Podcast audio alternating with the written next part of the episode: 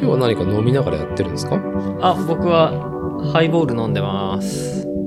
ああ、トリス色ね、トリス色。じゃあ僕は日本酒ということで、まあ一旦今週お疲れ様でした。お疲れ様でした。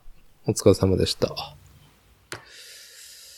えーっとまあ今日も飲酒だ話っていうことに、えー、なりますんで、まあこんなテンションで収録を始めますか。はいはい。そうね、今日僕の方からまあ話したいことは、まあ近況と、お互いの近況と、もう一個はバンダイの食玩具、食玩、ガンダムアーティファクトのナイチンゲールを、まあ、今週触っていて、今朝完成して自己肯定がライジングしてるっていう話をさせてもらえれば、僕の魂はもう消化されます。もう、もう十分です今日はっていうぐらい。ああ、僕の方は、あのー、昨日今日行ってた、どっちか忘れたけど行ってた、うん。まあたまたま親父が買ってきてた本で、手に取った、職人の日々は禅っていう本を読んで思ったことを、まあ、あのー、現代の働く、まあ現代の今の日本人の働くっていうことに対して、あの、どのような心持ちで日々働いて日々生活していくかっていうことに対しての自分の、えー、考察を述べたいかなと思いますね。の、いいね。まああとナーブスとかちょうど時期だったんで、あのー、伊達さんと一緒にアメリカ行った時のことを振り返りつつ、うん、ナーブスっていう舞台は、まあすごく、あのー、夢があるし、いい、楽しい舞台だし、まあそれがコロナでこう中止になってしまっている現状だけど、まあこれからに期待みたいな感じで話せればいいかな。なるほど。まああとあれかな、最近の服部製作所のあのー、制作の日々の中でのなんていうか報告みたいなね。報告。うん。いいね、しんくん。なかなかボリュームがあるね。まあ自転車のことばっかり僕はなっちゃうから、ちょっとそれがいいと言えばいいし、良くないと言えば良くないんですけど。いやー、まあね、一応ね、自転車、まあ、作るをテーマにしてるこちらポッドキャスト番組作例でして、まあ私 ディーアイワイ 原理主義のね、このポッドキャスト番組主催の伊達は、まあいろいろ do it yourself、 自分でやれることで、えー、っと、まあ自己肯定をライジングさせてる中で、まあ、なんだかんだ言って自転車文化との付き合いが長く、この自己肯定をライジングさせるっていう意味では、自転車っていう道具は非常にね、斧が力を、まあね、力学的にはさんばいにする。移動を力学としてはなんかさんばいにするっていう話もあるぐらいだからさ、人間の力を。うん。ね、やっぱりアイコンの一個でもあるからさ、我々にとってもね、僕と、そうですね、まあ、シンくんだけではなくって。うん。いや、リスナーの人も、自転車の話ねえなって思ってる人もいると思いますよ。ああ。まあ先週はね、あの、ゲスト会だったし。そうね。はい。一応ね、あの、自転車に、なんだろう、こう軸を置いている人しか出演してないと思うんで、このポッドキャスト番組。そうですね。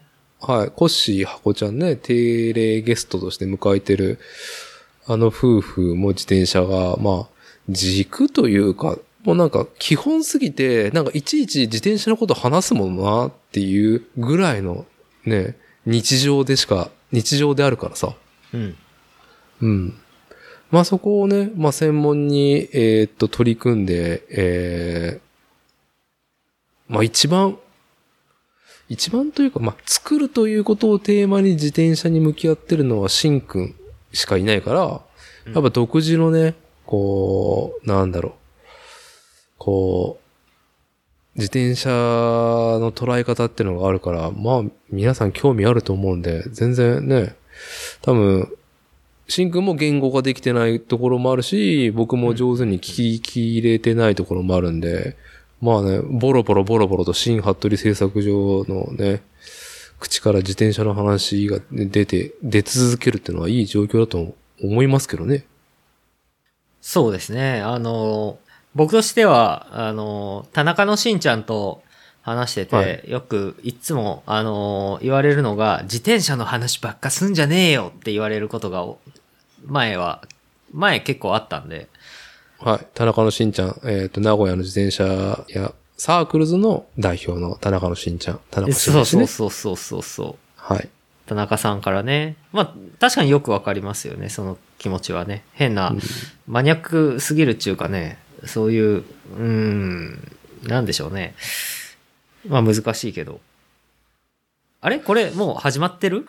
いや、始まってますよ、全然。全然ぼんやりと始まってます。もう今日は飲酒だ話だから、もうぼやぼやーっと、ぼやぼやーっとなんか始まって、ええ。で、ぼやぼやーっとなんかこう、まあそろそろにじかん経ったからやめるかぐらいのテンションでいいと思いますよ。そうなんかね。だから、あんまり自転車のことに、自転車作りとかのことに対して、饒舌に語ることへの罪悪感みたいなことがあるんですよ。うん、もう、田中さんのせいで。出た。人のせい。そう、人のせい。いいですね。いや、もうね、大事ですよ。人のせいにするっていうのはね、あの、人間の持ち得る保護機能の一個だからね。やっぱね。何事も自分の、自分のせいにね、しすぎるとね、あの、精神衛生上ね、あのよろしくないんで、うん。いいこと言いますね。うん、自己肯定がね、どんどんどんどん、なんちゅうの、サンセットしてしまうからね。やっぱり、ね、自己肯定ライジング。自己肯定ライジングの反対は、自己肯定サンセットじゃないの、やっぱり。サンセットなんですか。沈んじゃうんじゃないね、やっぱり。まあね、まあでもたまにはやっぱり、たまにはサンセットして、ちょっとこう、チルして落ち着いて、あのー、自分を振り返ってみるっていうのも、あのー、あの創作のためにはいいことなんだと僕は思いますけど、まあね、もうずっとライジングし続けたらもうね、もう完全にもうちょっとこう、それはそれで完全にちょっとそれやばいってことなんでね。はい。はい。まあそんな風で、あのー、いろいろね、あのー、作ることをや、ね、あの、頼んでもらえるからやられ、やらせてもらえるんでね、あのーうん、こう、面白いですよ、本当に。毎日、ね、まあ、そろそろね、あの、気候も暖かくなってきて、まあ、ちょっと花粉症、僕も花粉症の、あのー、症状がね、やっぱ春には出ちゃうんで。はい。はい。あの、まあ、この、あの、収録でもやっぱりちょっとこう、あの、お聞き苦しいようなね、感じで、ちょっと、感じになっちゃいがちな昨今なんですけど。大丈夫、まあ、全部、あの、私がカットしてるから、全部ね。あの、くしゃみとか、あの、咳はね、すべて、その波形はすべてデリートしてるから大丈夫ですよ。心配しないでください。はい。じゃあ、まあ、あの、心置きなく、あの、させていただこうかなと思いますけれども。うん。ええー、あの、やっぱ、つく、無心に手を動かしてると、あのー、やっぱりね、だいぶ、作り始めてもうじゅうねんぐらいになるんで、ああ、あのー、はい。無心に作、無心に作りながら考え事ができるようになってくるんですよね。あ、なるほどね。はい。ええー、なんで、まあそんな中でこう気候も良くなってきて、うん。あったかいし、こう手を動かしながらね、考え事しながらこう、朝から晩まで仕事をするのはまあ本当に楽しいことですねっていう最近ですよ。ただまあやっぱりおかげさまでね、あのー、今までにないようなね、あのー、バックオーダーになっているんで、問い合わせも相変わらず新規で、はい、あのー、問い合わせが結構来て、来続けているんで、明らかにうちに入る注文より、注文よりっていうか、う僕がこう作って出すペースよりも入ってくるペースの方が多いので、最近は。注文ね。そうね。まあ、あのー、このレコードする前にね、まあ、軽く世間話している中で、シン君は過去、このじゅうねんかん、じゅうねん近くの中で過去最高のバックオーダー数を抱えており、通常の約さんばい以上ね、あの、総数であるっていう状況ですっていう。うん。そうですね。ちょっとお待たせしちゃうことが多くて、ちょっと心苦しい状況なんですけれども。まあ、かといって、こう、あんまりね、あの、やっつけ仕事すぎるのも良くないんで、あの、まあ、なる、ちょっと、こういう時だからこそなるべく、こう、一個一個確実にやるっていうのは心がけて、あの、進めているんですけど、まあ、ちょっと待たせてしまうのはもう、申し訳ないけど、やっぱり、まあ、順番順番やらせていただいてるっていう感じですよね。うんうん。まあ、あれだね。このポッドキャスト番組でもう、もう、ご用名はもう、新服部製作所へって、もう言わなくて今いいよっていうぐらい。もう今十分仕事入ってるからそんなに ピーアール しなくていいよっていう。もうなんか、自転車のフレーム作ってるとか、もうこれでこのポッドキャストで言わないでみたいな、それぐらいですか、シン君のところは。いや、それはそれね、あの、ま、待ってくれるんであれば、どんだけ入ってきてくれてもいいんで。あ、そうだね、あの、全然全然、あ, あの、あれなんですけど、あの、まあ、やっぱり、こう、粛々とやりながら、粛々とやりながらでも、やっぱりその、今までよりもより、出来で、出来上がってくるとか、あの、今までできなかったことができるとか、っていうことが常にできるようにしたいなと思ってやっているんで、あのー、うん、こう、やっぱり、そんなこ、そういう新しいことがやりたいんだったら、やっぱりこう、今まで通りの業務をより、今までより早く、綺麗にね、できないといけないので、まあ、それに対する工夫もね、あのー、いろいろと、試みている今日この頃で、まあ、新しい機械を買ったりとか、あの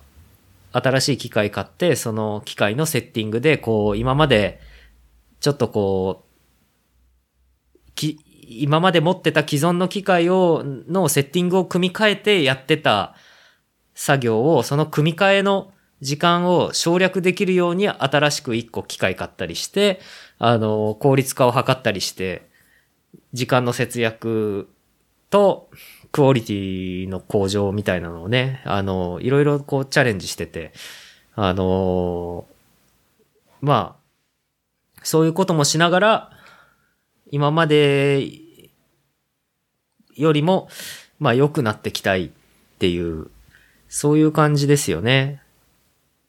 はい。まあ道具はね、道具もすごいから。道具が本当にね、もう強烈に、えー、っと、改善をもたらしてくれるっていうのがね、まあなんか作るっていうことを、なんだろう、まあ仕事、もしくは趣味、もしくは、なんちゅうの、生きがいにしてる人たちはね、痛感してるからね、ほんとそれが、ね、安かろうが高かろうがね、それがあるかないかだけでも全然違うからねっていうね。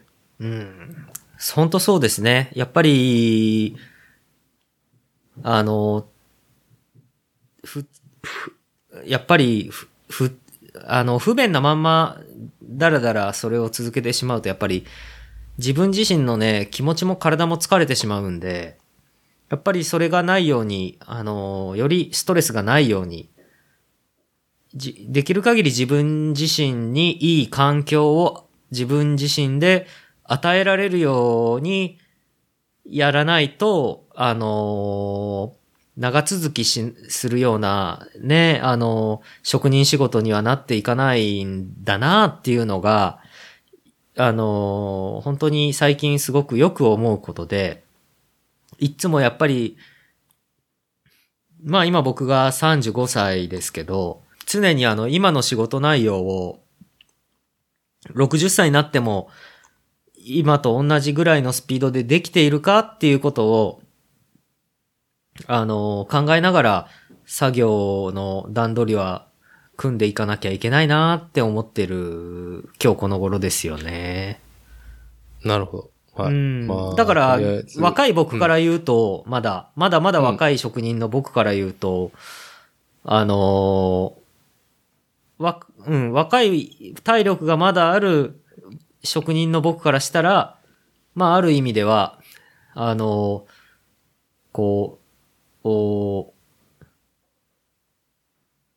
効率よくサボるじゃないですけど、楽をするっていう、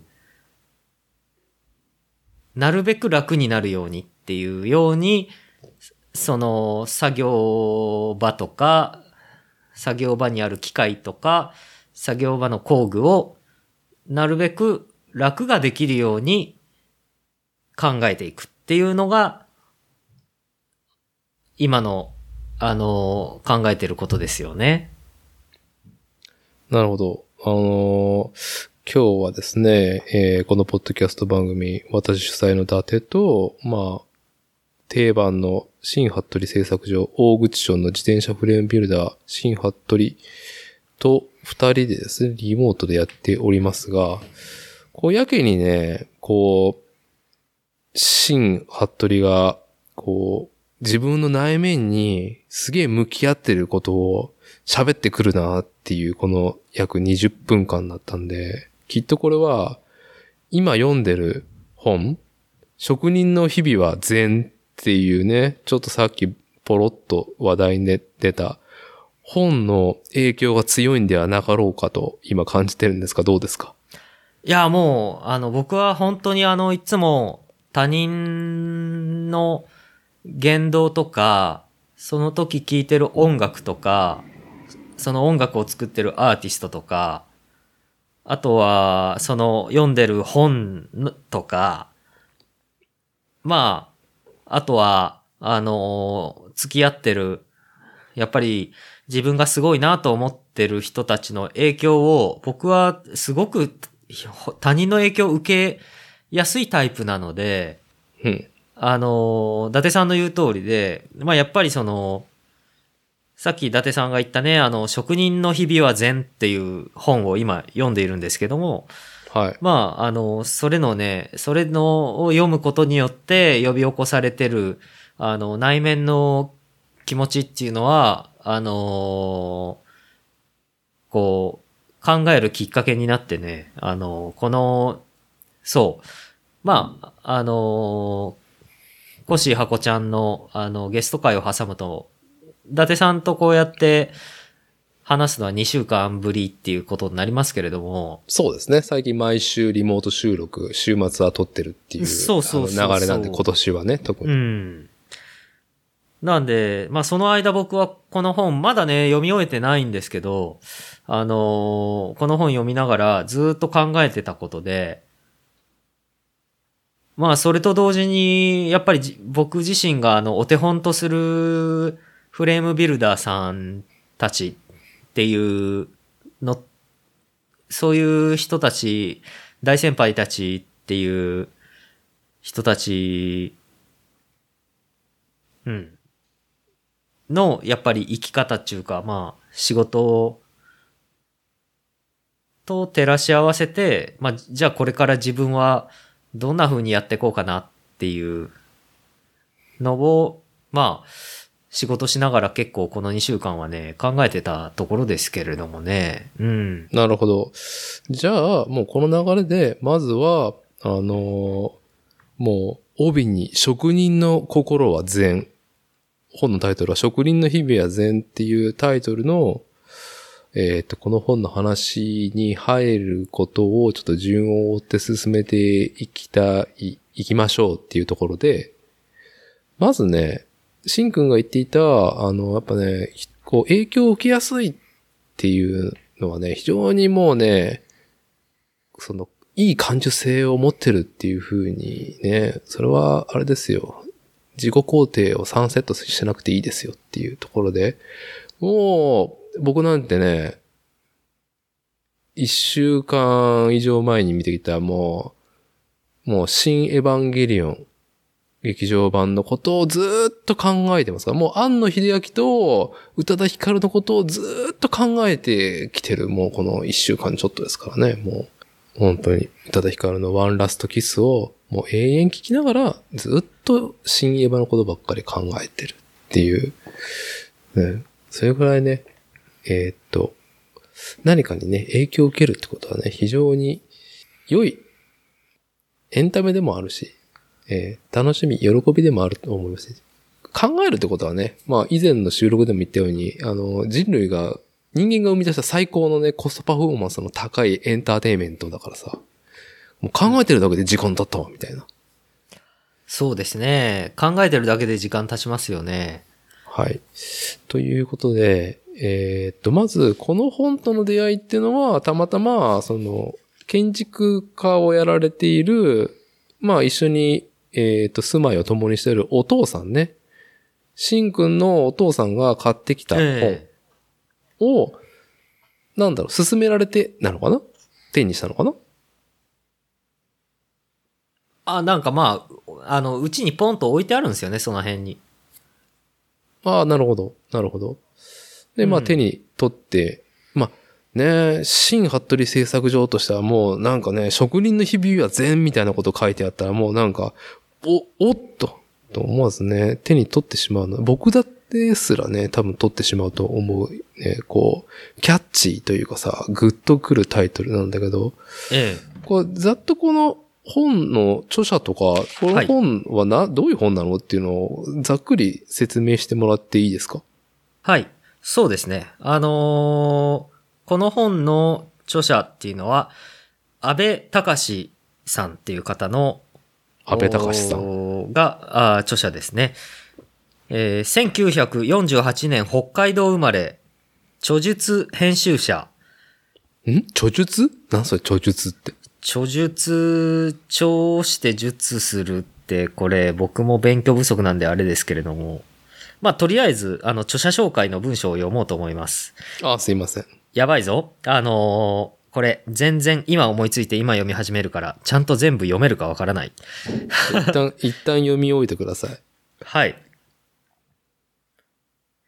荒畑観村著作集。荒い、荒い、荒い畑と寒い村と書いてある。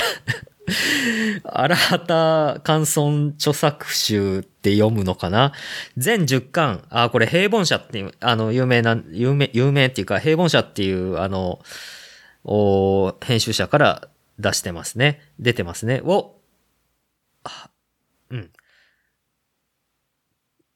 これ、荒畑観村ってもしかしてなんかのよんもじ熟語かな？い、あの、後でちゃんとした読み方があるか調べます。はい、はい。あの、荒畑観村著作集全じゅっかん平凡社をはじめに雑誌著作の編集に携わる。にせんろくねんよりにせんじゅうろくねんまで曹洞宗の機関誌禅の風や禅の友の連載で各種職人やプロフェッショナルへの取材を続ける。この取材が本書の礎となる。現代語訳に村岡かうーんごめんなさい吉家良村岡家良吉なんちゃらかもしれない著江戸近郊ウォーク小学館せんきゅうひゃくきゅうじゅうきゅうねん後に、えー、江戸近郊道しるべと現代に改称して講談社学術文庫に書集。著書にゲーテ街道の旅、双葉社せんきゅうひゃくきゅうじゅうきゅうねんなどという感じの著者の方でございます。なるほど。今ですね、気になった、えー、単語を調べたところ、荒畑観村に関しては、人の名前だね。あ、これ人の名前っていうか、まあ、これ多分ペンネームですよね、きっと。どうなんだろうね。日本の社会主義者、労働運動家、作家、評論家。ああ、ゴリゴリ、社会主義者なんだ。ゴリついて、ゴリついてますね、この方。はい。まあ、その方を紐解いた著書があるんだよね。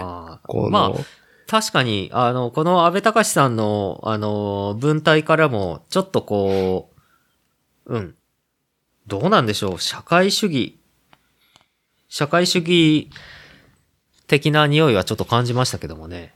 うん。なるほど。まあ、それでいて、社会主義とがっつり、ね、向き合って、なんか、まあちょっとなんか違う方向性の全集ね、曹洞宗。曹洞宗は非常にこの知多半島、私が、伊達が住まう、あの、知多半島には非常に多い宗派のね、全集でございまして、結構東海圏はメジャーですよ、あの、曹洞宗は。その全集に、えー、も向き合う著書もありっていうところで、うん。もうこのなんかプロフィール見ただけでも、この本をなんだろう、降りようっていう人はね、すげえ、なんか多そうだなっていうぐらい、なかなかごりついたプロフィールの方なんだけど、まあまあ、さっきも言ったように、シン君は別にプロフィール読まずに、この内容を読み始めていて、今、あの、全部は読み切ってないっていう中で、こう、どうなんですか？こう、引っかかる、グッとくる、何かあったんですか？パンチラインが。ああ、いっぱいありましたね。あのー、確かにね、この著者の人の経歴やらなん、活動なんかも関するとかもかなりブリブリなんでね。あのーうん、ブリブリ。お、はい。来てるな、みたいなところはあるんですけど、うん、やっぱり自分がこういう仕事をしてる以上、その、かなり共感できる部分はいっぱいあるわけですね。ああ、なるほどね。禅でぶん殴ってくるんだけども、えー、ああ、そうっすねっていう。あ、それはすごくよくわかります。うん。うん、あ、いや、本当そうですよねっていうのはありますね。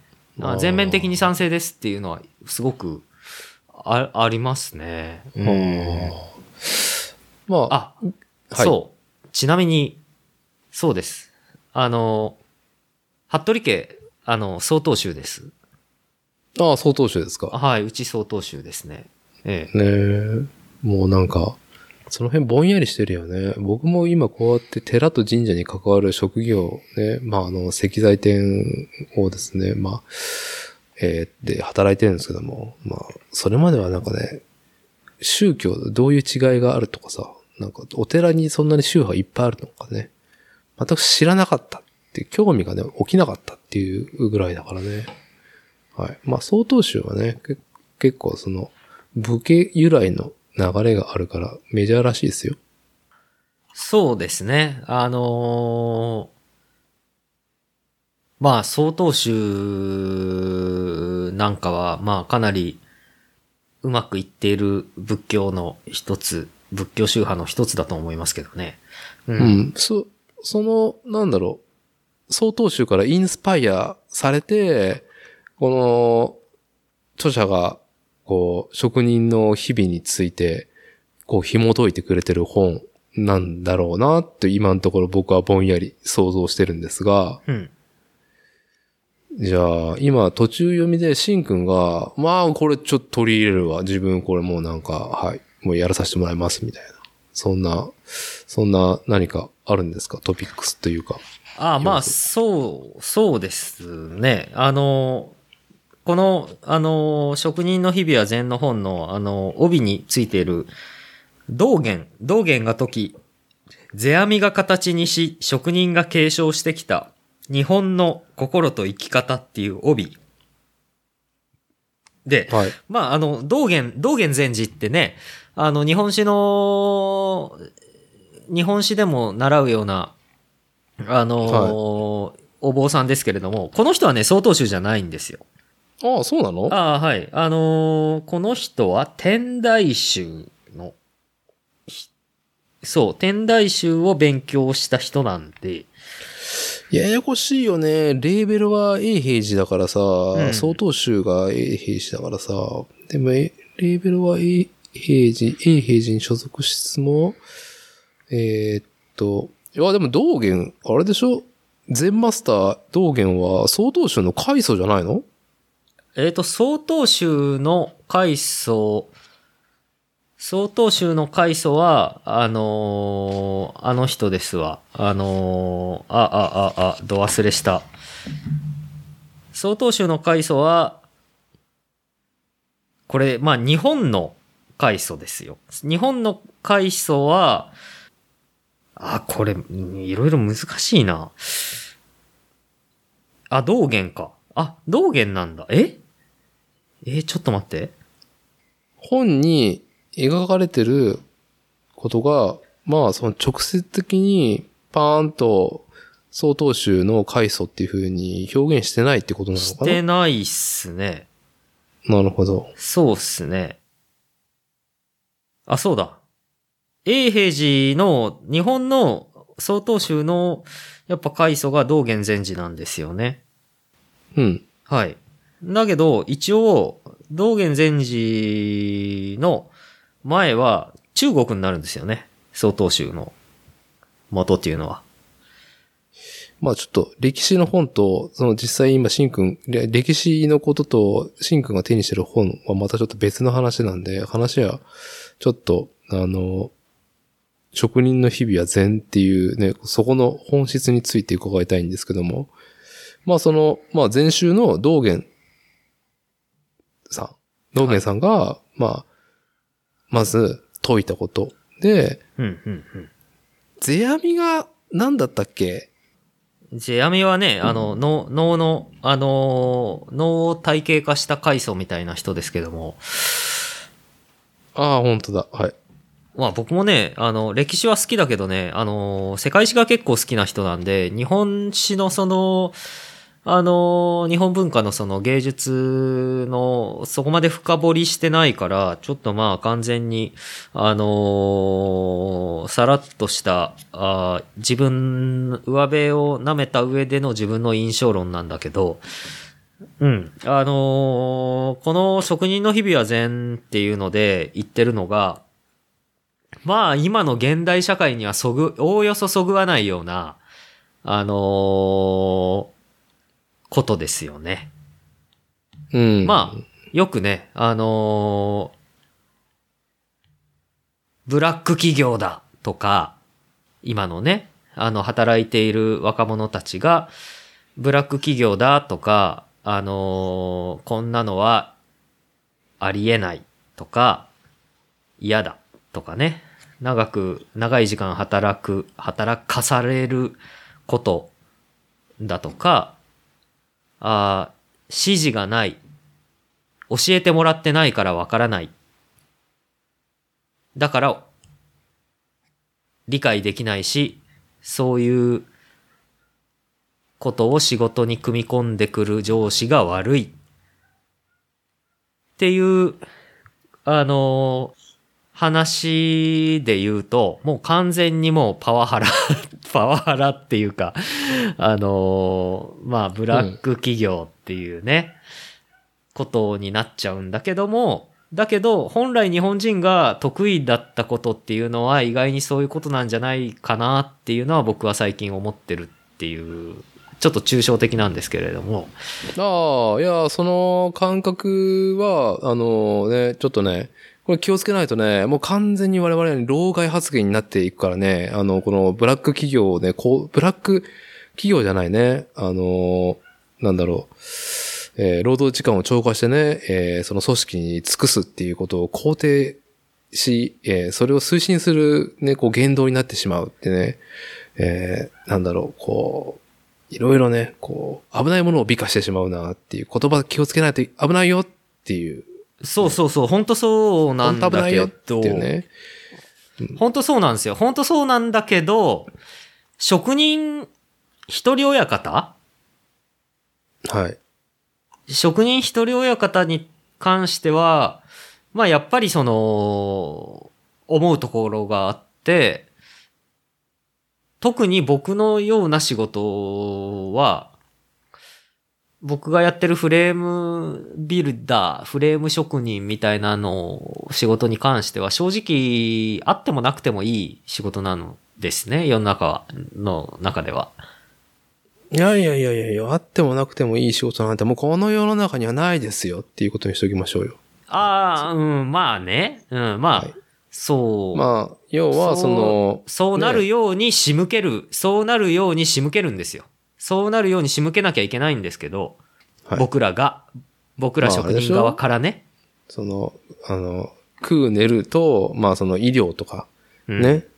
もっとさ、その、ね、社会を、あの、構築する上で、基本、柱になるような仕事ではないですよっていうことを、ね。そういうことですね。だけど、やっぱり、需要があれば、やってくれ、この金払うからって言われてやれば仕事になるわけで。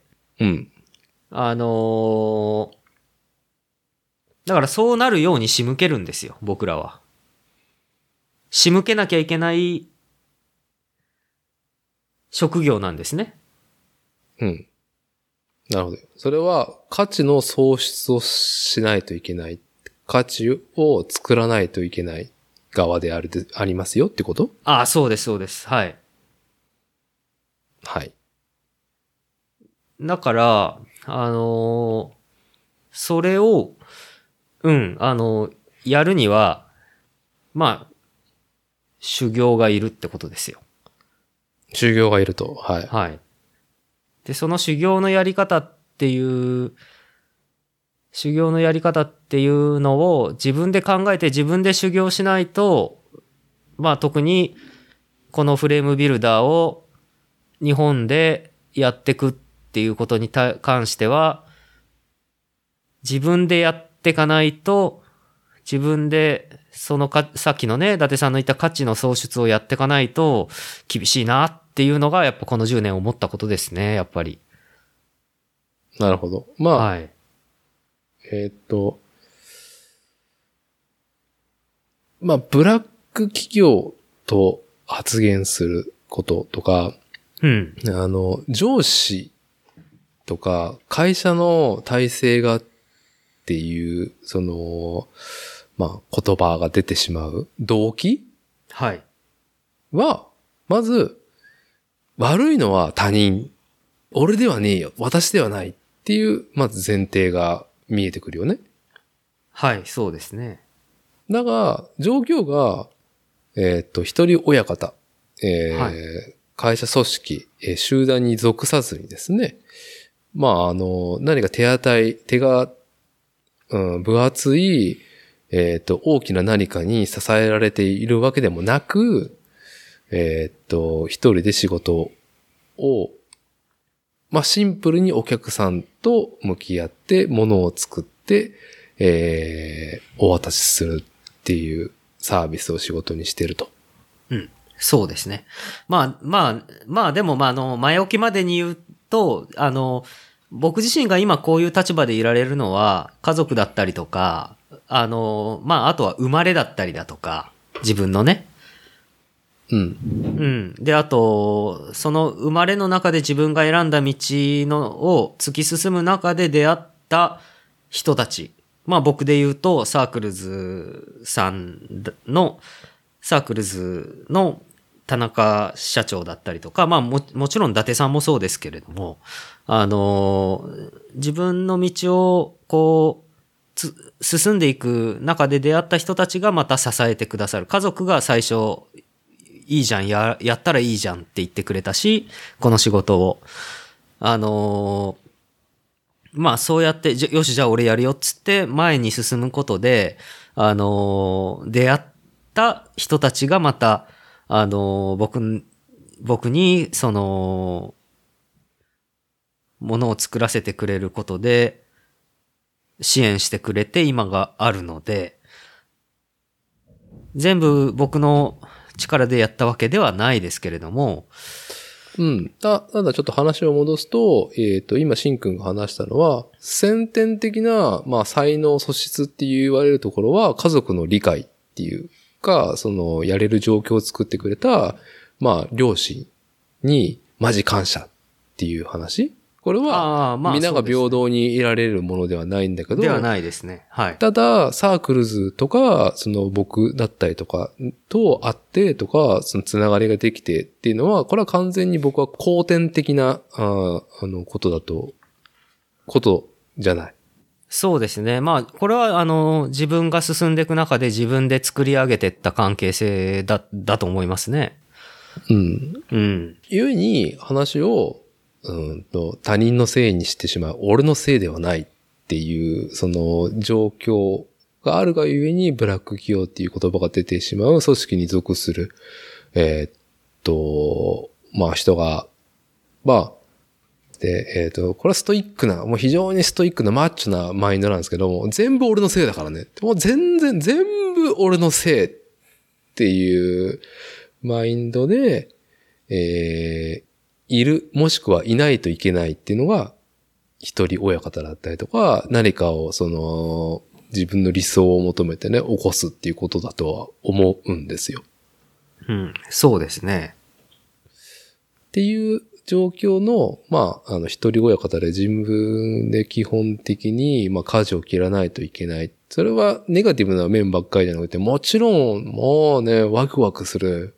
まあ、パイオニアとしてさ、その、このね、大海原をさ、このフレームビルダー、自転車フレームビルダーとしてこうね、巡っていけるっていう意味ではなんか、超男子大好き、ロマンが溢れることだと思うんで、まあ、モチベーションもね、またその組織に属することは、まあ別にね、特にシン君はベースに、まず会社っていう、会社勤めっていう社会の触れ方をした、ベースがあった上で今ね、こうやって一人でじゅうねん近くやってるっていうところがあるから、やっぱり価値の、あの、振れ幅は持ってると思うんだけども、話をこの本の話に戻すと、うん、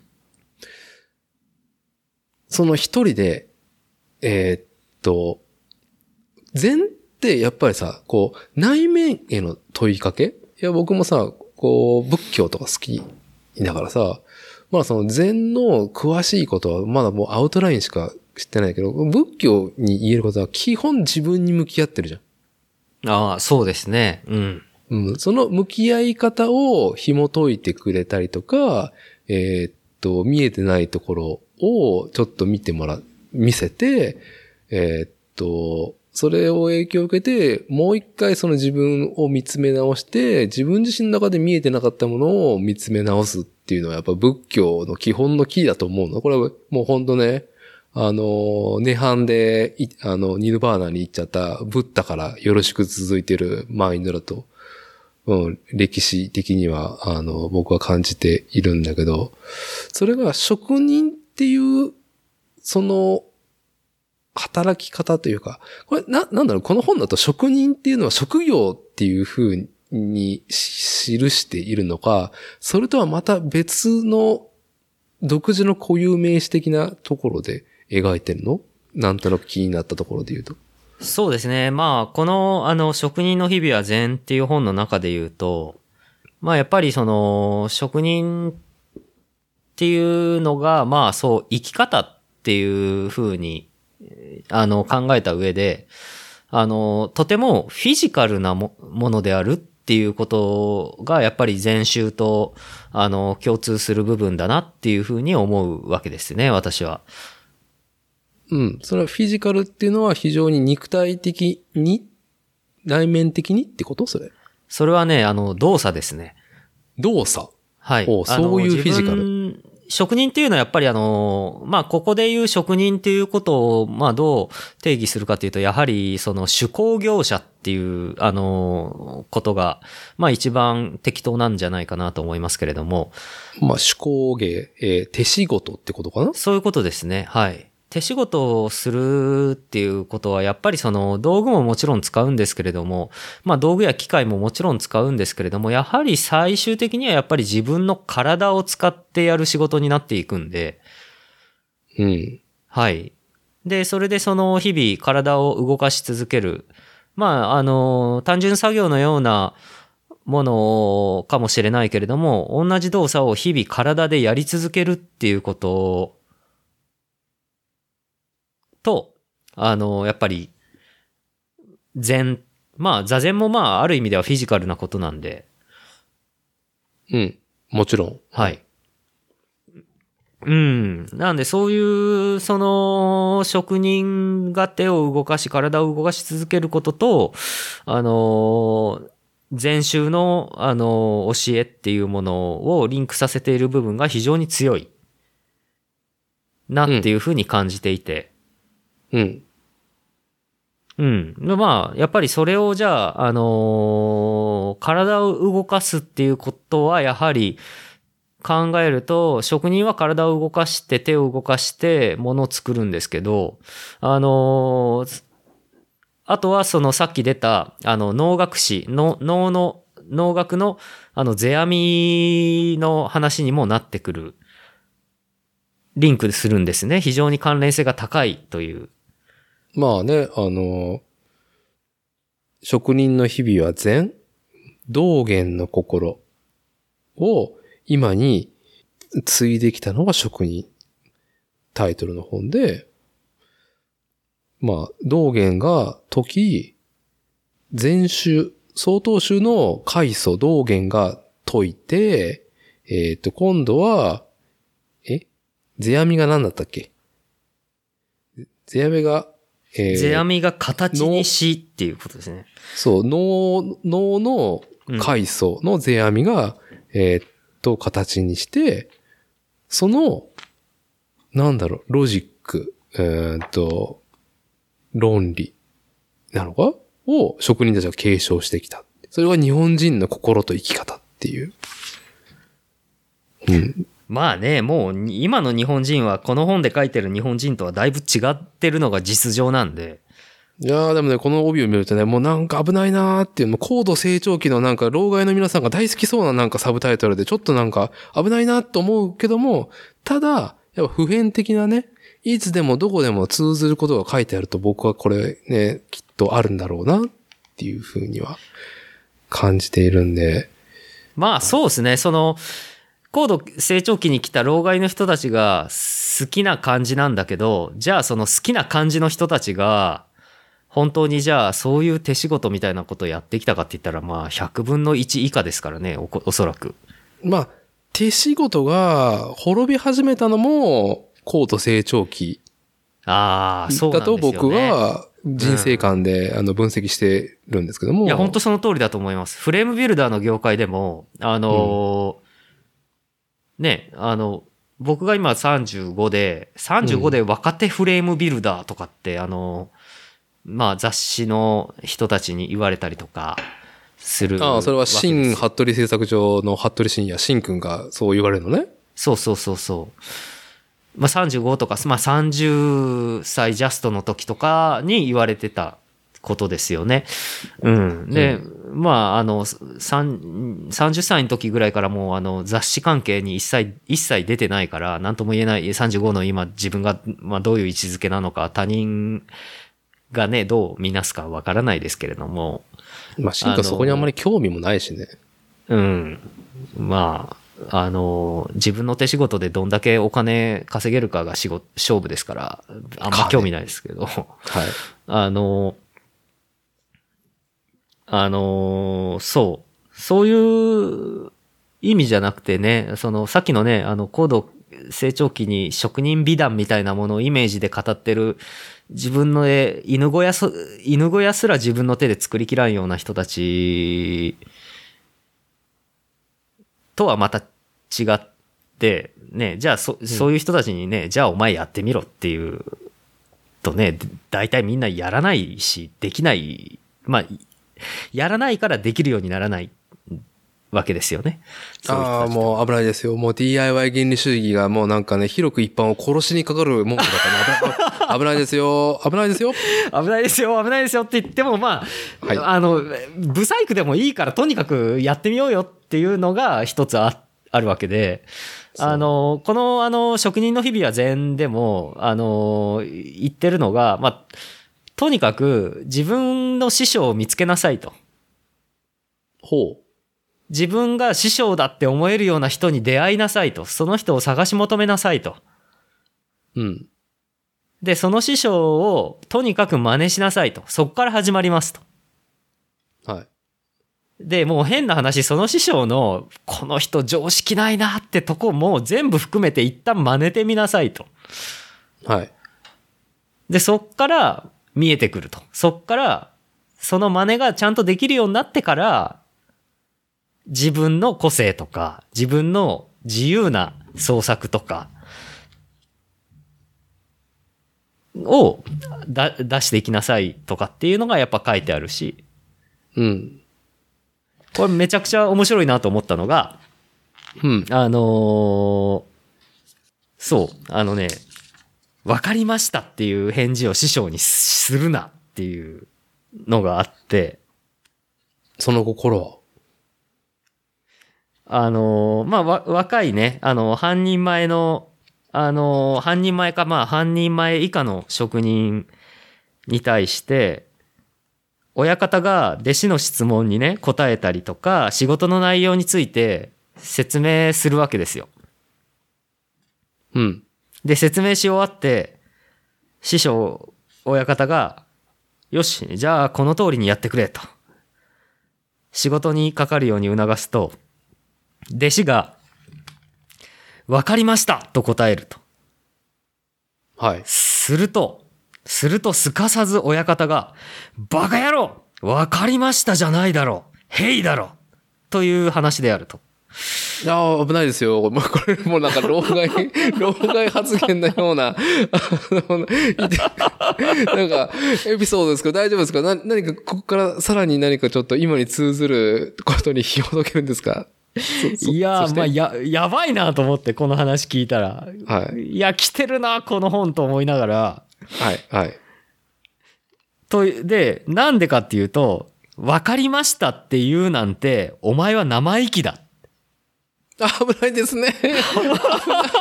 あその問答は危ないよ。はい、いやー、はい、それでもう本当危ない危ないんですよ。危ないんだけど、はい、でもねよく分かるんですよねそれは。うん。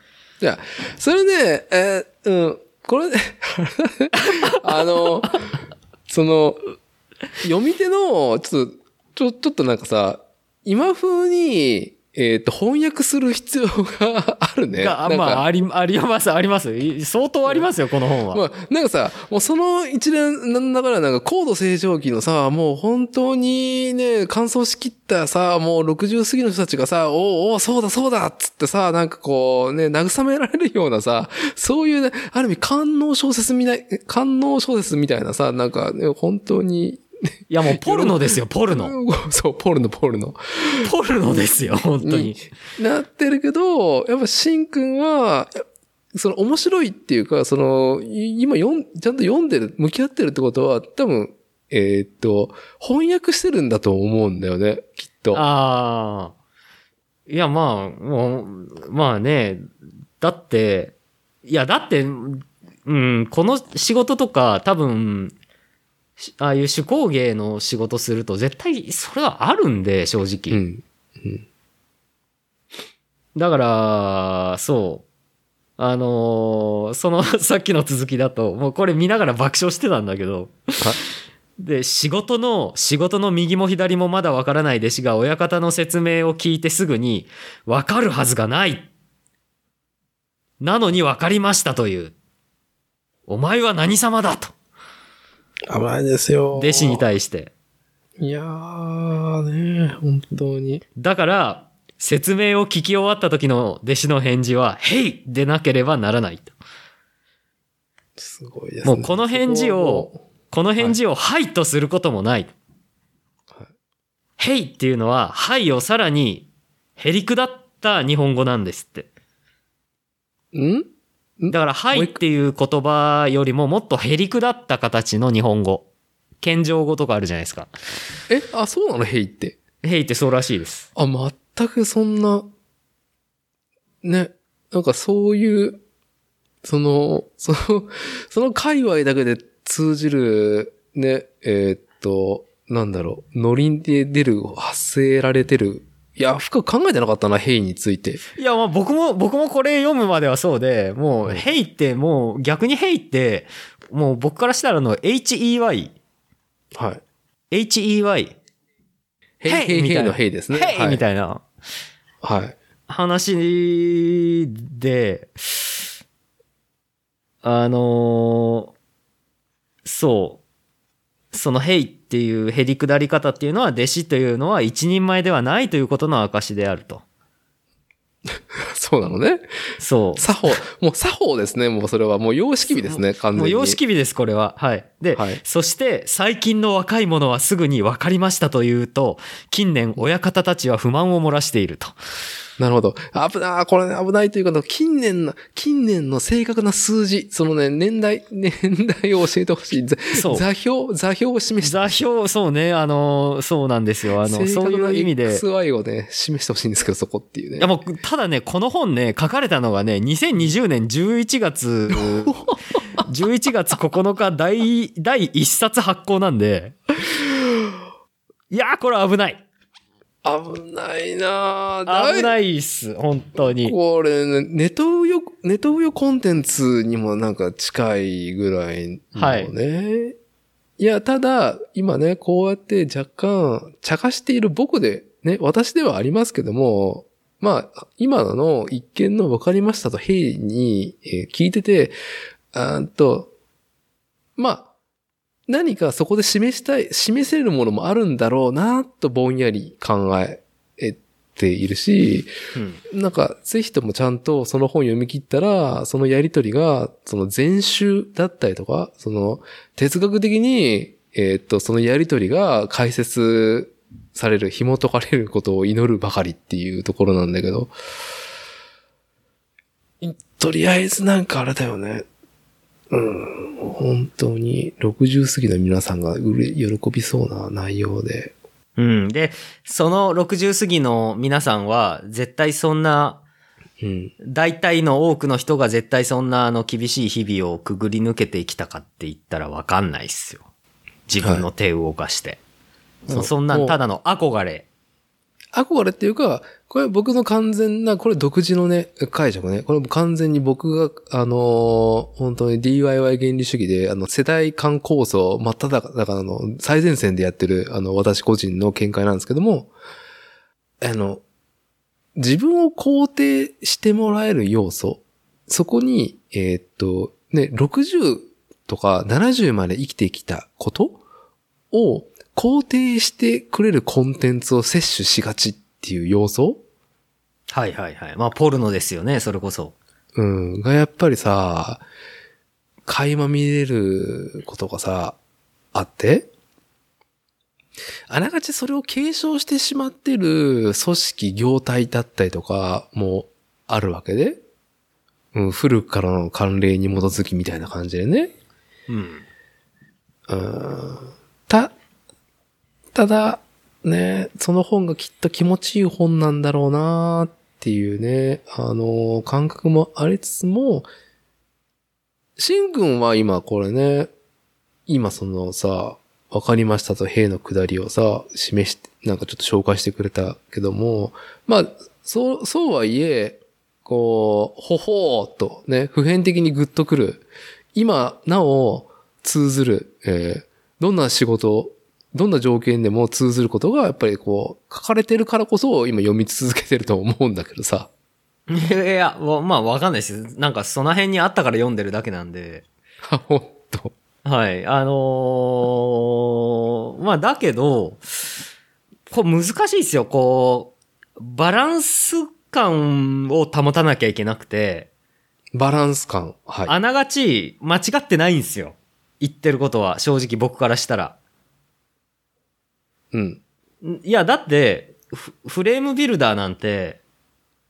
はい。自転車のフレームビルダー。自転車のフレームビルダーで言うと、はい、鉄のパイプ切ってくっつけて、こういう用途でこうやってやろう、やるん、やるんだよねってお客さんと話し合って、よっしゃっつって言って、よっしゃやるよっつって言って作るわけですよ。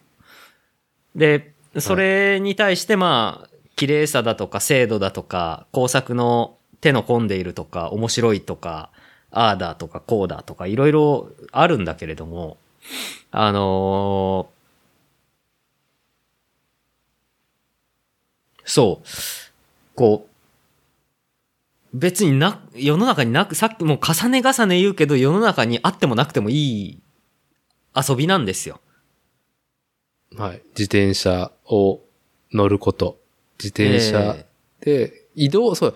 自転車で、その、イン、インフラの代わりに移動手段として使う以外のね、スポーツ、えー、競うことだったりとか、うんと、どこかに遊びに行くことに使うっていうのは別にあってもなくてもいいだろうっていうことに対して、その道具として、こう、スペックを答えているっていうのは、自転車フレームビルダーの新服部製作所の仕事だって、あってもなくてもいいっていうところで、うん。だけど、そう、そういう僕の人生の中での遊びなんですよ。その、それを仕事にするっていうのが。はい。大事ですよ。そう、仕事だし、仕事だし遊びなんですよ。あのー、もうそうするとあっという間にブラック企業の出来上がりなんですよ。ちょ、だいぶはしょっただろ、それ。だいぶはしょってるんだ。まあ、はしょって言うとそうですよ。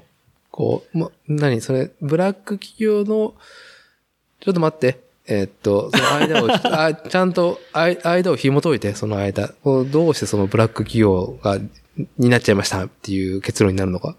えーと、ブラック企業になっちゃいましたっていうのは、結果が生まれるのは、勘違いした人が入ってくるからですよ。うん、えー、とそれは組織に勘違いした人が来ると。そういうことです。そう、どう勘違いしてるっていうことなのかな。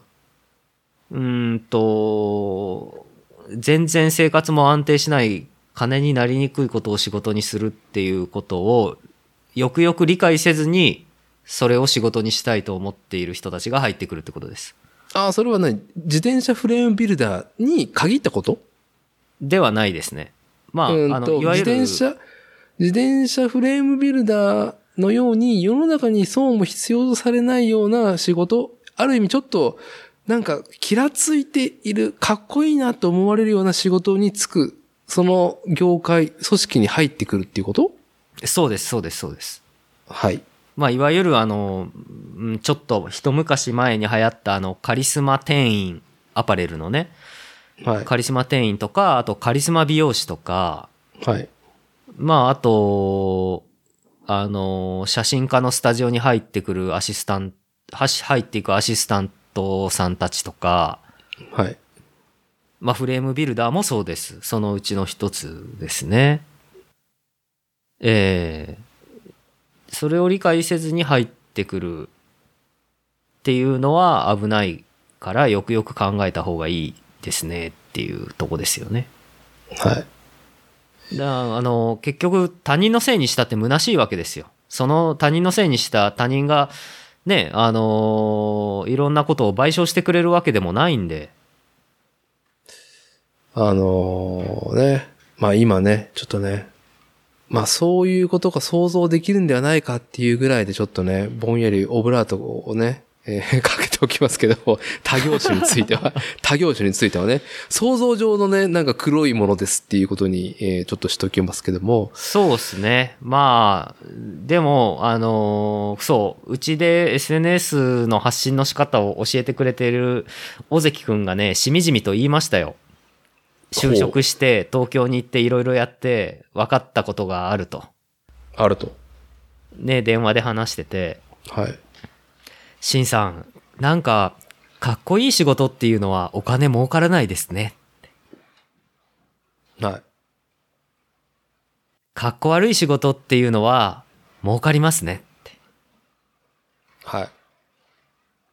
まあ本当その通りだなと思った次第です。まああのー。そうね。何をかっこいい、かっこ悪いか。これ僕の人生観を紐解くと、またさらにこのなんかやけに小難しい話が続いてしまうんで、まあ、今日のところはね、まあ、一旦、しんくんが、まあその本、職人の日々は善っていう本を読み切ったら、まあね、続きをしようと思いますけども、うん、いやー難しい、うん、これは解釈が難しい解釈が難しい、うんね、あのそれを書いてある文面そのまんま受け取っちゃうとまあえらいことに な, なるしかといってじゃあ そ, それが全部無意味無価値まああるいは有害図書なのかって言われたらそうでもないなっていう部分もあります。うん。で、まああの僕は別に社会主義者じゃないし、あの逆に言えばあの共産主義なんてもうめちゃくちゃ新しい宗教、宗教っていうかまあ政治信条だけどほぼ宗教に近いと思ってるけれども、あのまあ仏教なんかよりも思想としてはもう新しいもう新しいペーペーの思想ですよね。そうですね。うん。はい。だけどもやっぱりそのまあやっぱり仏教っていうのはなあの紀元前から続いてきたわけで。はい。でその中でやっぱり。そうね。ちょっと難しいんだけどね、その解釈も続いてきたっていうのが。はい。そうそう。難しいんだけど。うん。うーん、その、確かに思うのが、あの、今の現在っていうのは、答えがすぐわかることとか、すぐ手に入るとか、すぐ成果が出るとか、そういうものが悪くないと、僕は悪いものだとは思わないし、僕自身もその恩恵に良くした生活をしてるんで、無価値とは思わないけれども、だけどもそれだけだとちょっと面白くないよねっていうのが自分の中にあって。うん。で、それをその、自分の仕事、どうだろう、その、そうじゃないものを、やっぱり仕事にしてけば、競争に負けない、あるいはその、食ってける、あるいは生き残っていける、っていう一縷の望みを持ってこの仕事をしている、自転車が好きな人として、っていう、感じですかね。なるほど。まあ逆張りなんですよ。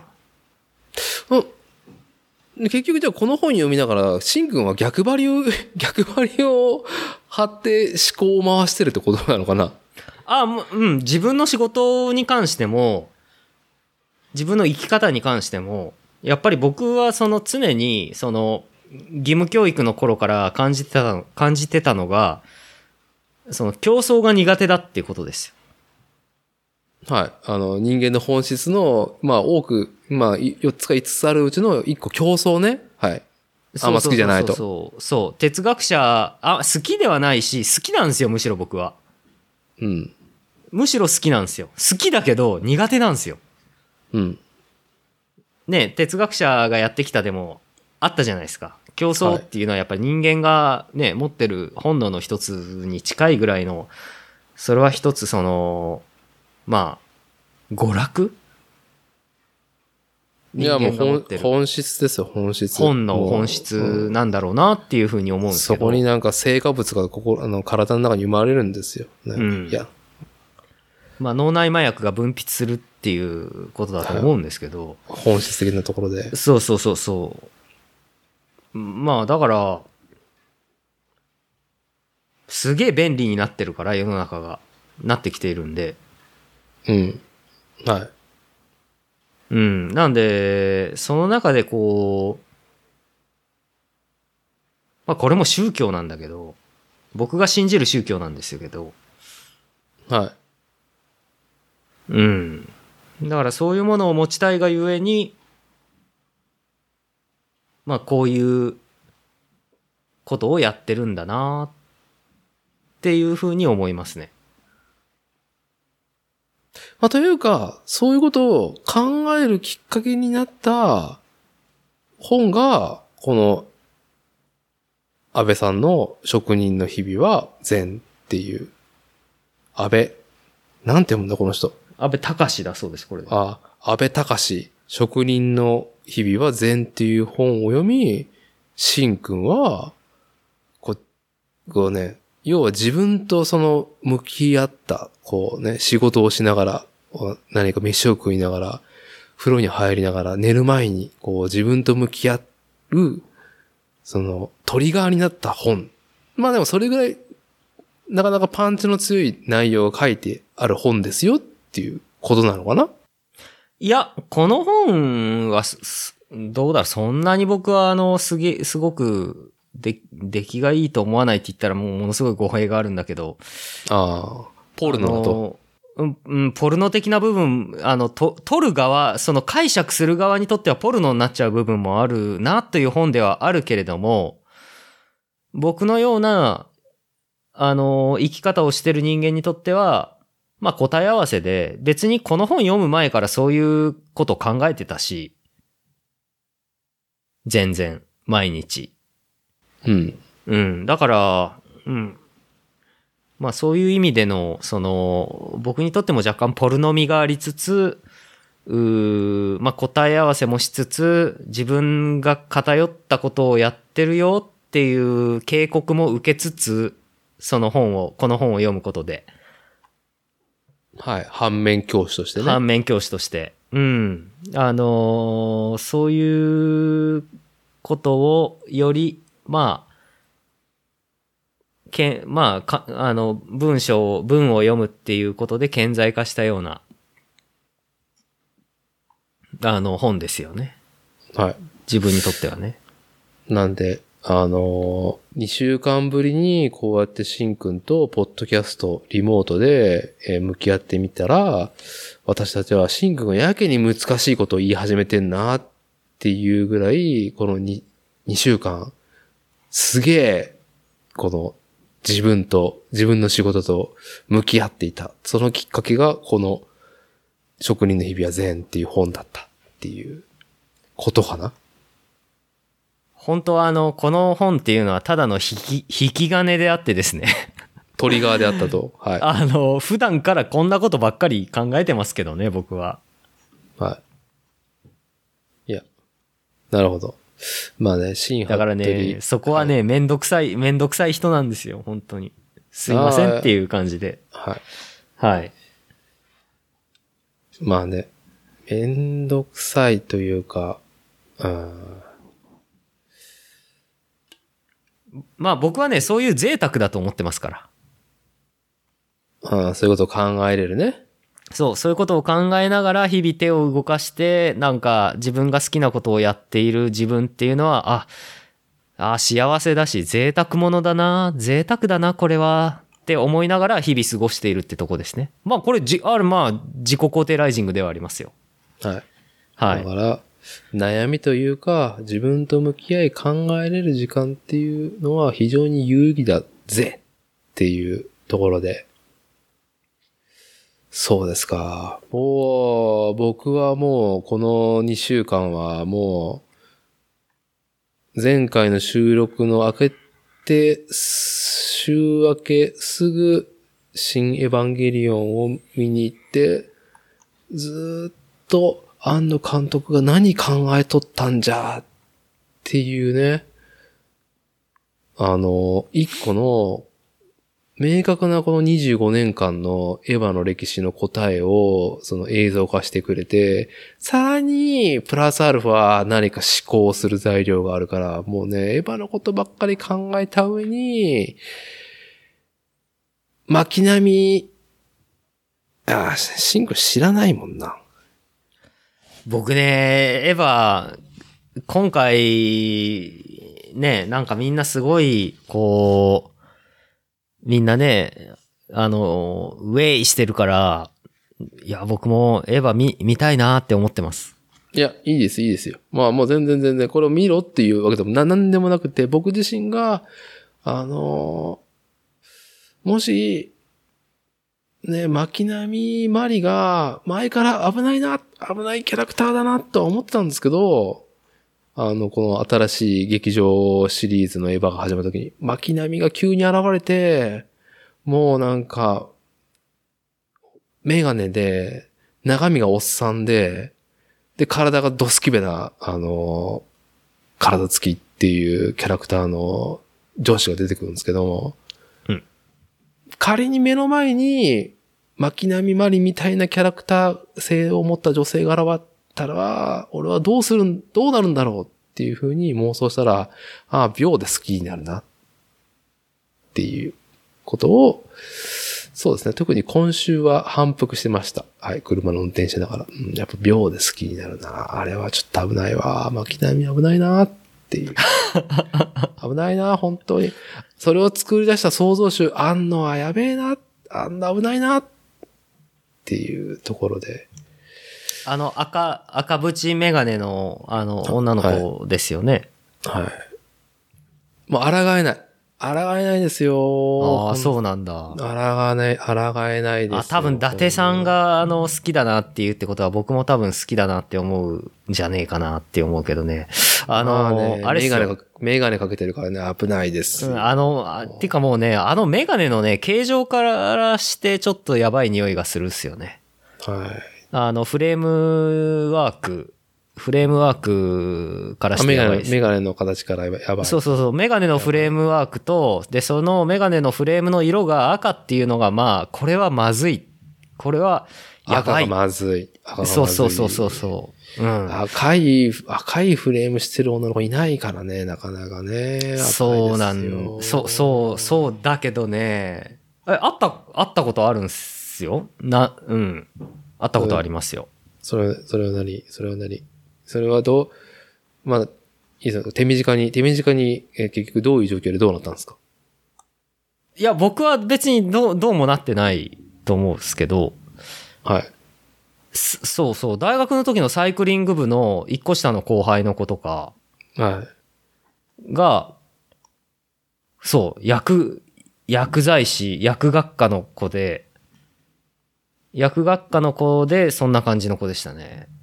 ああ、赤メガネのフレームで、で、そして自転車ツーリングするときは、プラグスーツみたいなレースジャージを着て、ぴっちりとした。でもメガネを外さない。危ないですね。いや、あの、うちのサイクリング部、うちのサイクリング部とか、僕の大学のサイクリング部はね、レーサージャージを着る人はいないんだけど。ちょ、もうそこはもうレーサージャージでピチピチでしたって言っといてくださいよ、ちょっと。いや、まあ、じゃあ、そう、そういうことにしときましょう。あの、そうだったんすよ。うん。っていう話なんだけど。はい。僕なんか、なんか文系大学、そ、あの、文系大学だから、でが、うん、た結構そういう女の子いましたよ。文系にはいました。赤フレームのメガネ女子がいると。いるいる。で、あと心理学科だったから。しんくんは。うん、それ系の子は結構いた。それ系、どれ系ですか？もうどうなってんの？それ系って言ったらまあちょっといいあれが分まああの類型論すぎてちょっとあれだけど。はい。そういう人と出会う確率は結構多かったっすね。多分。伊達さんより。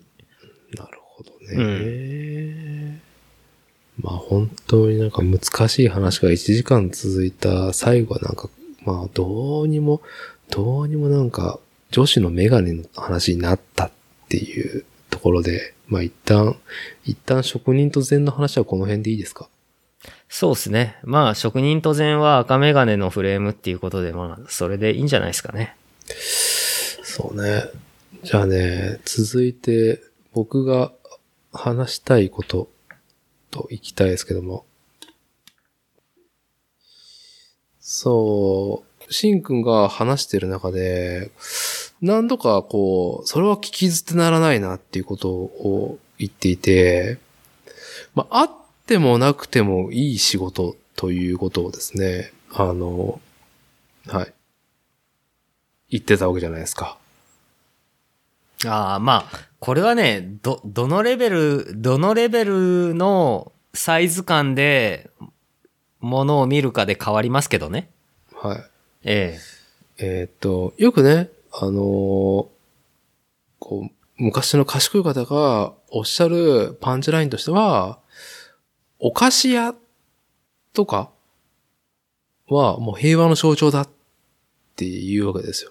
お菓子っていうのはもう本当に余分なものでしかないから、まあそれは、それが流通し、みんなが手に取れる状況っていうのは平和であると。平常なる時の象徴であると。故に、そこに意義があるんだっていうね。この無駄を楽しめるっていうのはね、やっぱ平常だからこそ、こう、必要最低限っていうところから脱した、こう、娯楽余興に時間を費やし、そこには人間本来の、うんと、楽しみ、喜びっていう時間、享受できるっていう。そのサービスをしているのが、例えばお菓子屋さんとかケーキ屋さんではなかろうかっていうさ、話があって。あ、お、お菓子っていうのは、今伊達さんがお菓子っていうのは、意図お菓子のお菓子じゃなくて、食うもんですよ、食うもん。食べるもんですよ。食うもんのお菓子ってことですか？はい。ああ。なるほど。はい。で、私が今、その、趣味で楽しんでいるプラモデル。うん、もうね、無駄。無駄ですよ。完全に無駄ですよ。もう、ね、今話題のもう小泉進次郎に言わせたらもう無駄でしかないからね、もう。プラスチックのフォークの話？はい。もう話題ですからね。プラスチックのフォークの次はプラモデルが進次郎に滅せられるんではないか、この国では、みたいなね。そんなバカな。冗談、冗談半分、あの、本気半分でね。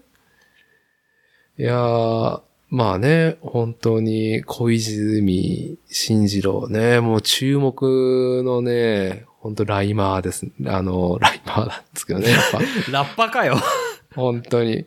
いやーもうやっぱさ、一番はあの、今のままではいけないと思います。だからこそ日本は今のままではいけないと思っているっていうね。こんな強いパンチラインを、こんな強い言葉を走れるのはね、やっぱ進次郎ぐらいしかいないわけですよ。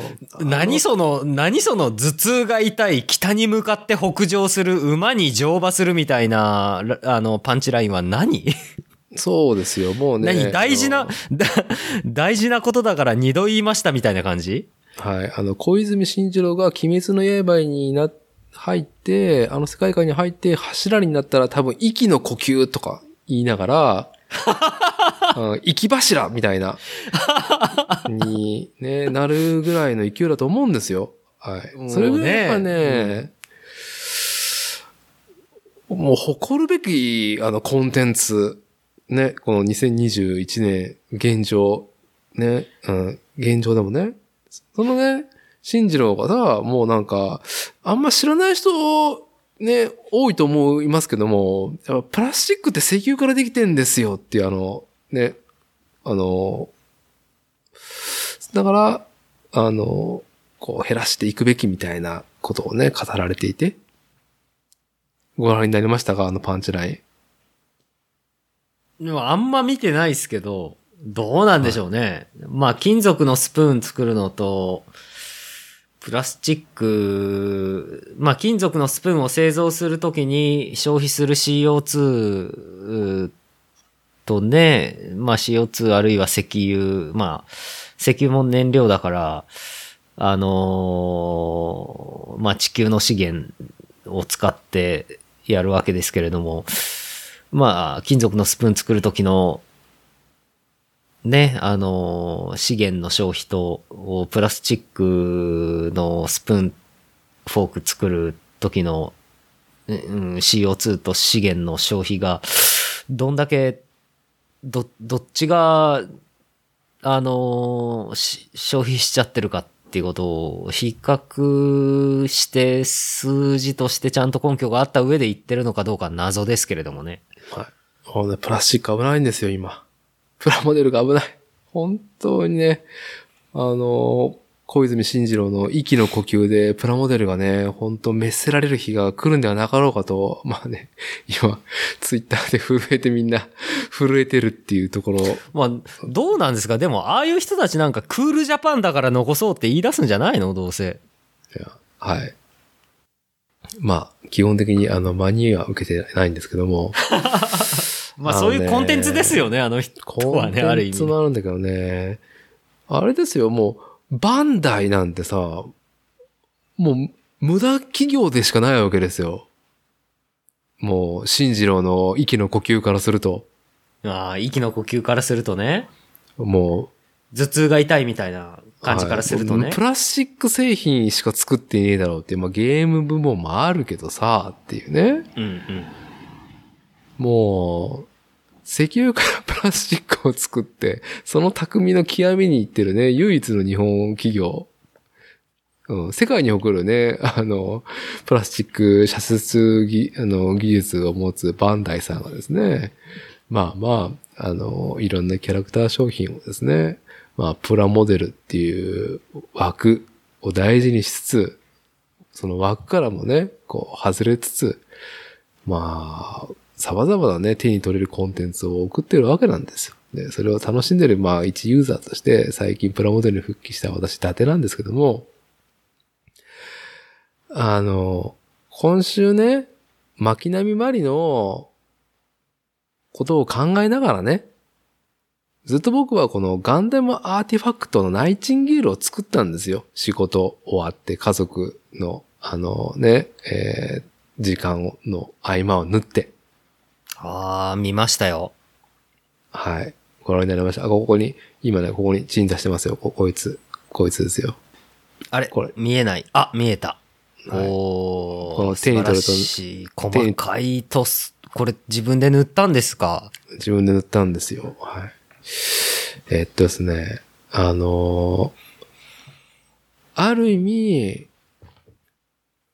こう、何を無駄というかわかんないけども、ある無駄という論法で言うと、無駄の極みだなっていう、何？っていうそのラインナップの一個だと思うんですけど、このガンダムアーティファクトっていうシリーズがありまして、うんえー、冒頭にちらっと言ったんだけど、バンダイの食玩シリーズっていうのがあるんですよ。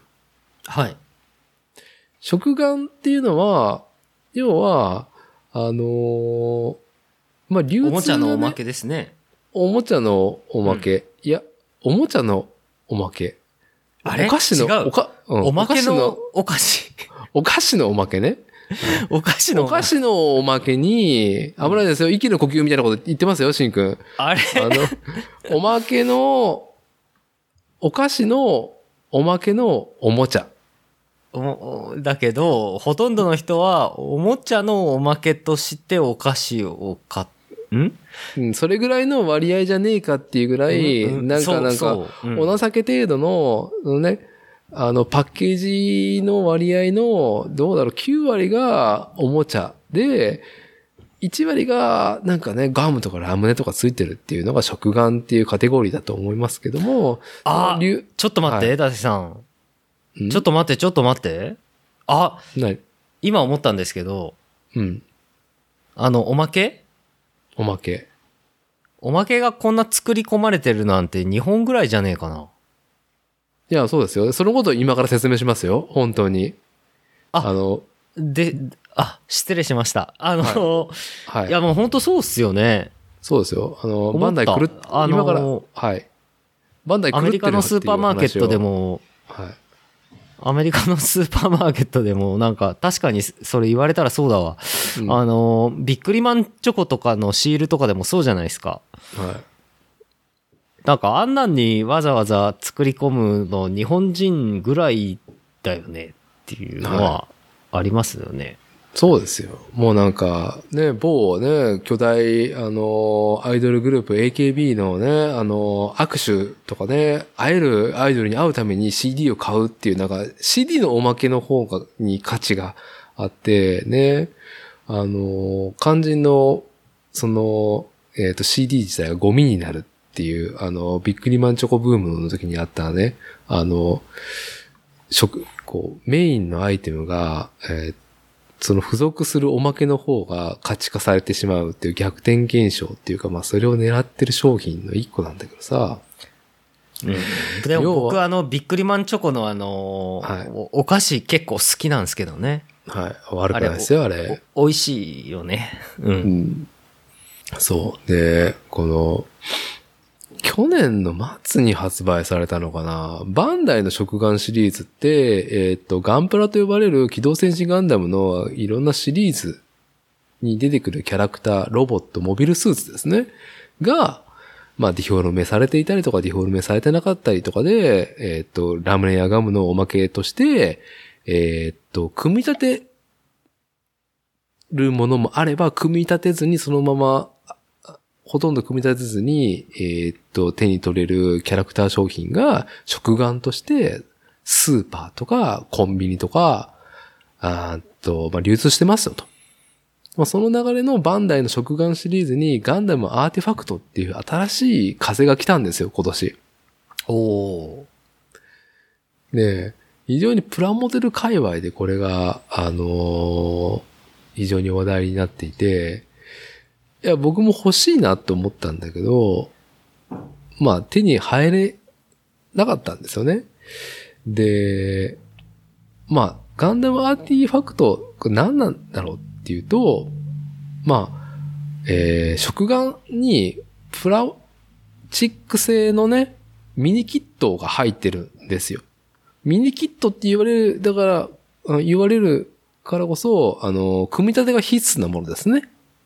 うんうん、で、特徴的なのが、このガンダムアーティファクト、あの、ガレージキットと呼ばれる、非常に、えー、っと、メインカルチャーではなくて、えー、っと、ガレージブランドが特徴的な造形でしのぎ合っていた、指向性のある、一部のファンに強い支持をされるような造形を提供しているガレージキットっていうシーンが本当にもうごじゅうねん以上あるんですけど、日本には、えー、キャラクターモデルとしてフィギュア、えー、人体的なフィギュア、ロボットも含めて、でそのガレージキットというメインにはならないようなあの造形を彷彿させる精密モデルをプラスチック製ミニキットで再現した新しいシリーズが始まりましたと。で、機動戦士ガンダムの各モビルスーツのものをピックアップしたご種ね、が独自のアレンジがされてるんですよ。もともと機動戦士ガンダムっていうアニメシリーズにはなかったような造形、特徴的な形をしていて、たかだがごじゅうごミリのサイズ、高さながら約ごじゅうパーツもある構成になってんのね。ええー、すごっ。ごじゅうごミリしかない。55ミ、55ミリ ?ごじゅうごセンチ。はい。で、僕はこのポッドキャスト番組作例で、バンダイのテクノロジーがもう脅威のテクノロジーだって言ってるのは、すごくなんかその、成形色、成形技術が上がってるとか、組み立てやすいとか、子供でも作れるとかさ、接着剤いらないとかさ、ニッパーいらないっていう話を再三してきてると思うんだけど、この食玩のガンダムアーティファクトは、全く逆ベクトルの、もうクソハードな、えー、っと、プラモデル、プラスチックキットになってんのね。ほう。もうね、経験値がないと、まず、組み立ても難しいんじゃないかっていうぐらい、うん、もうね、素組み、色を塗らずに、組み立てる。もうね、色分けもされてないよ。本当に、あの、ペールオレンジって言われる、なんだろう、そのガレージキットを彷彿させるような、その単色の肌色みたいな色なのね。うん。どの、あの、ごしゅるいキットがある中で。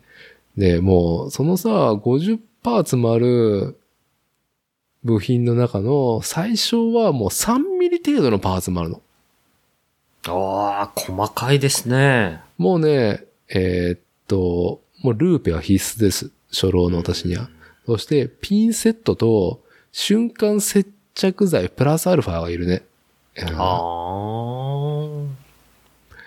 で、組み立て、てて合わせ目を消すっていう技術があるんだけど、うん、それ以前にパーツが合わないっていうこともあるし、うん、本当になんかこう削ったりとか切ったりとかしないと、そのただゲートからそのパーツを取り出す以外にもね、うん、それぐらいハードな内容がこの食玩っていうポップな、うん、いやプリキュアの食玩とかに並んでこのガンダムアーティファクトも並んでいたわけですよ。想像ですけどね、この地方としてはあの並んでるとこ発見できなかったんで、僕は結局メルカリで手に入れたんで、これはがこの発売されたと。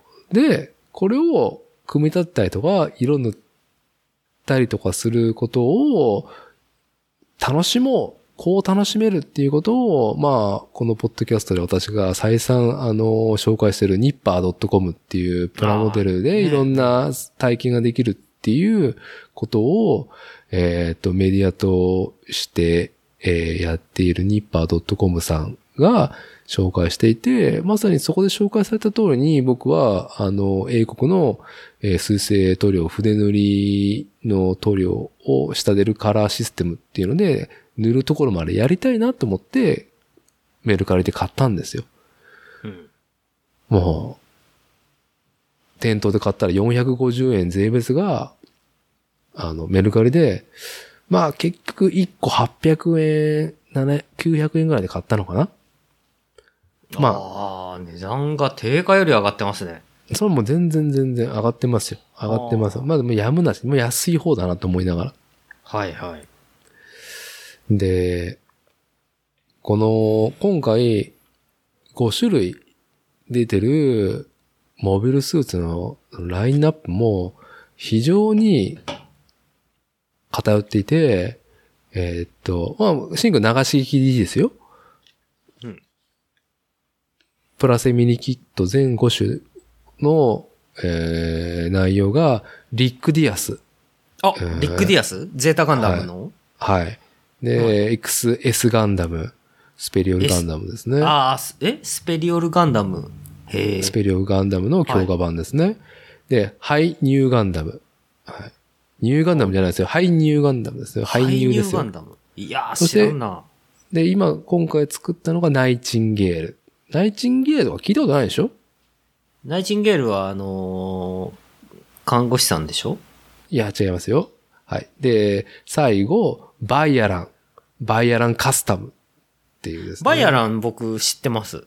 バイアランはゼータガンダムに出てきたバイアランで、あ、てるけども、うん、バイアランカスタムはガンダムユニコーンシリーズエピソードごで出てきた別機体です。へえ、バイアランっていう名前がそういう、後のね、ユニコーンで出てきてるんですよ。出てきてるんですね。あで、非常にこうマニアックな、あの、おなじみな、要はさ、こう、普通の、ファーストガンダムと呼ばれるガンダムもねえし、ザクもねえし、ズゴックとかおなじみなものがないんですよね。うん、はい。はい。はい。で、ね、人気の、その、逆襲のシャーっていう富野ガンダムシリーズ、まあ、アムロと、アムロレイとシャアズナムルのお話が、機動戦士ガンダム逆襲のシャーっていうのが、せんきゅうひゃくはちじゅうはちねんで幕を閉じたんですよ、劇場版で。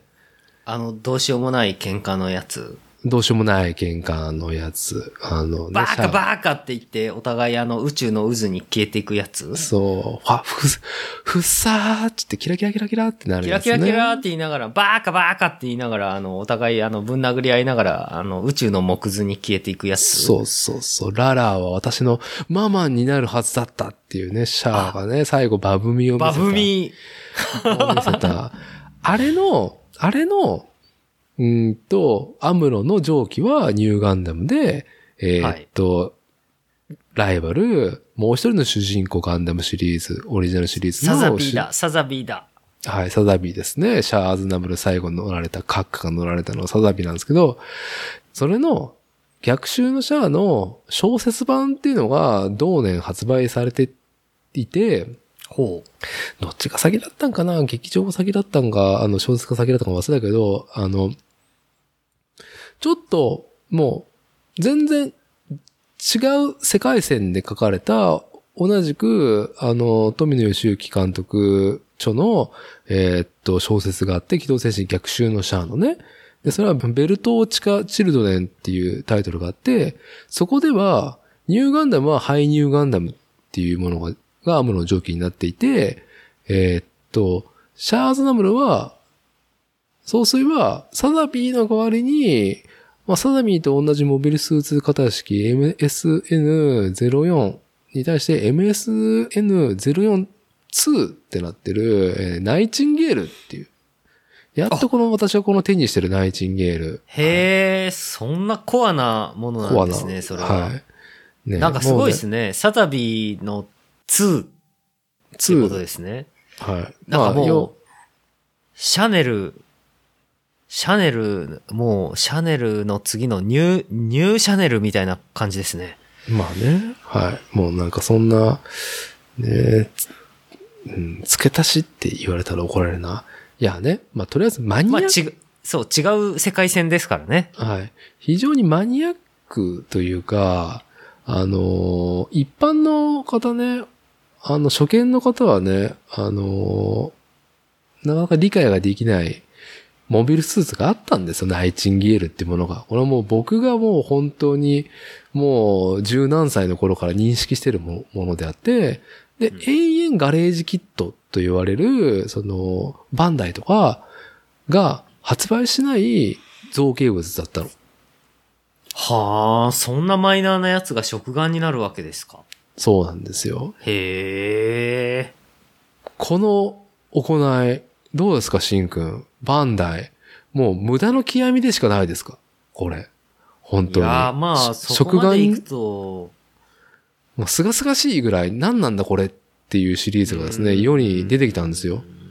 まあ、やっぱりそれって、やっぱり、あの、マーケットのイニシアチブを握ってるからこその遊びですよね。ああ、イニシアチブをね、まあ、握っている。はい。まあね。そういうことになるのかな認識としては、うんまあ。だけれども、やっぱそこで、そういう遊びに走るっていうことが、やっぱバンダイっていうメーカーのクールなとこだと思うし、やっぱそういう考えをも、うん、そういうアティチュード、アティチュードっていうとこう、まあ英語になっちゃうけど、こう、まあそういう態度を示し続けるっていうことがやっぱり、あのー、まあ、今も、今もこれからも、まあ、過去も、あのー、昔から、今も、未来も、おー、クールであり続けるっていうことをやってる企業なんでしょうね。うん。まあ、そういう、なんかね、うん、その、今のシンくんの、えー、っと、考察は非常に納得のロジックなんだけど、なんかね、そこからもね、ちょっとやけに外れてる、なんなんだこれっていうものがね、今年発売されて、僕も、それはね、やっぱいろんな議論がされてるから、やっぱ自分も一回手にして作らんとわからんなっていうね。まあ、特に僕はあの、今、プラモデルを作る上で温まってんで、温まってるんで、今の俺だったらこれに向き合えるんではなかろうかっていうので。で、これも本当にシンくんが仕事の効率化を図りたいっていう上で、道具が揃ってるから今僕は。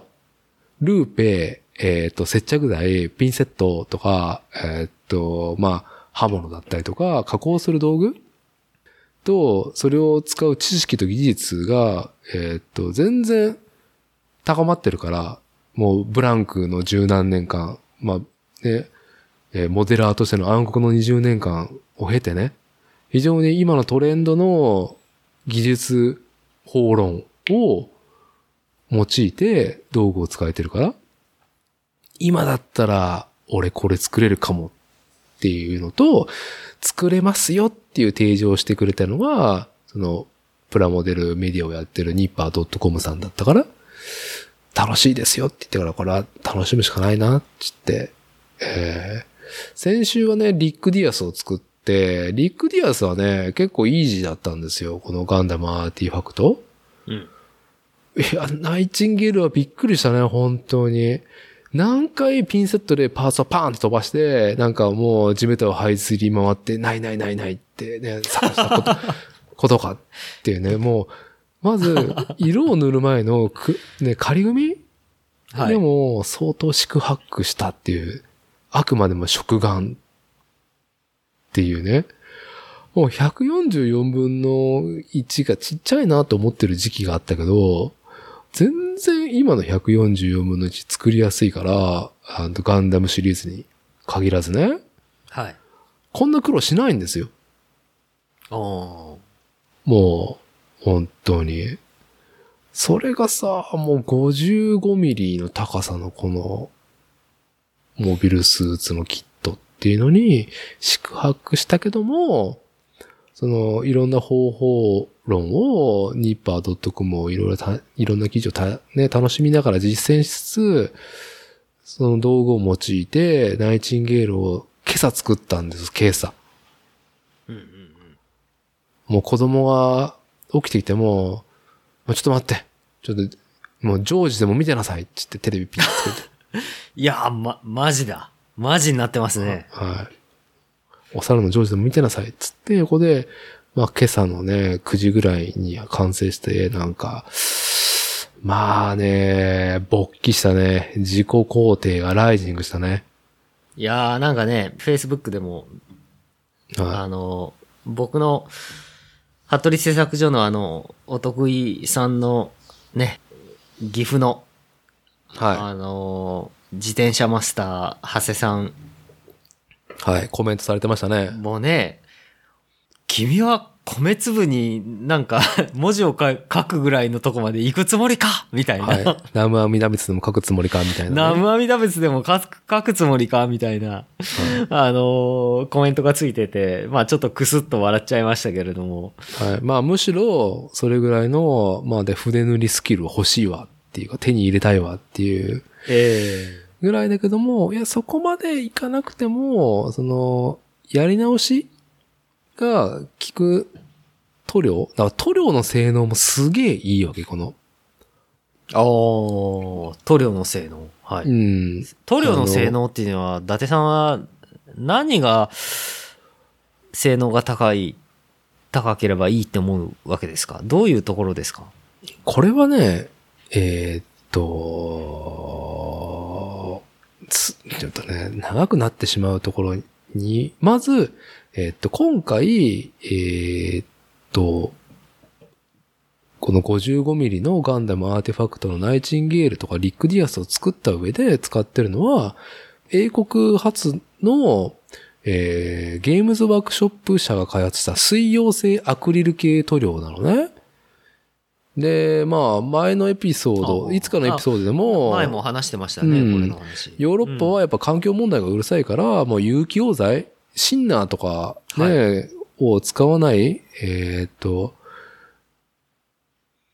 まあ、有機的なものではなくて、水性のね、有機溶剤を使わない水性の塗料、もう水洗いもできるし、水で希釈もできるんだけど、その、これがまだね、プラスチックとか細かいものに筆塗りしやすいっていう独自の、なんだろう、色の乗り方？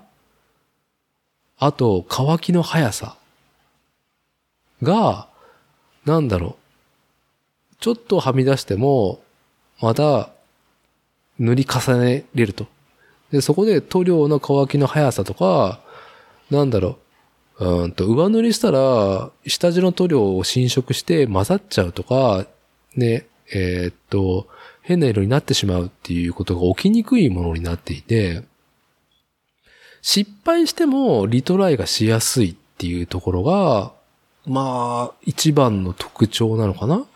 あとは質感を高める上で、えー、っと、あくまでも下出るっていうのは、下出るカラーシステムって言われる、あの、名称になっていて、まあ、ベースって言われるものだったりとか、レイヤーだったりとか、あとはシャドウだったりとかっていう、まあごしゅるいあるんだったっけな？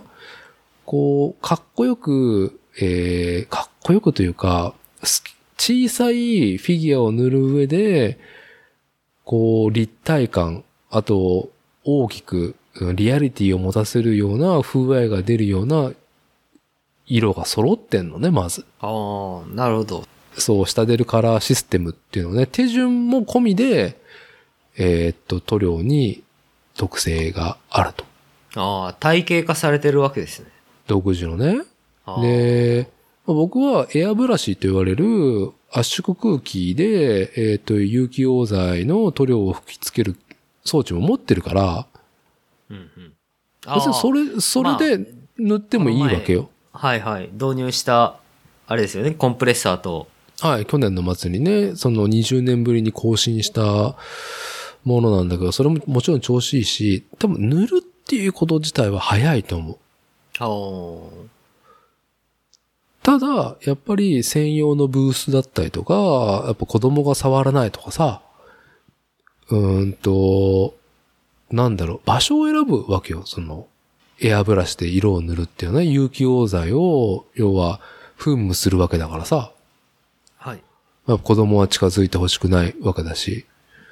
全然そういうのを気にせずに、まあ、子供を左乗せながら、まあ、塗ったりとか、いろんなもんしてるから、まあ、あとその部屋で僕は、あの、寝起きしてるから、えっと、使い始めて約半年、うん、まだ私個人には、下出るカラーを自分の寝床で色塗ってるけど、あの、支障はありませんよっていう、はい、実証データもあるっていうところで、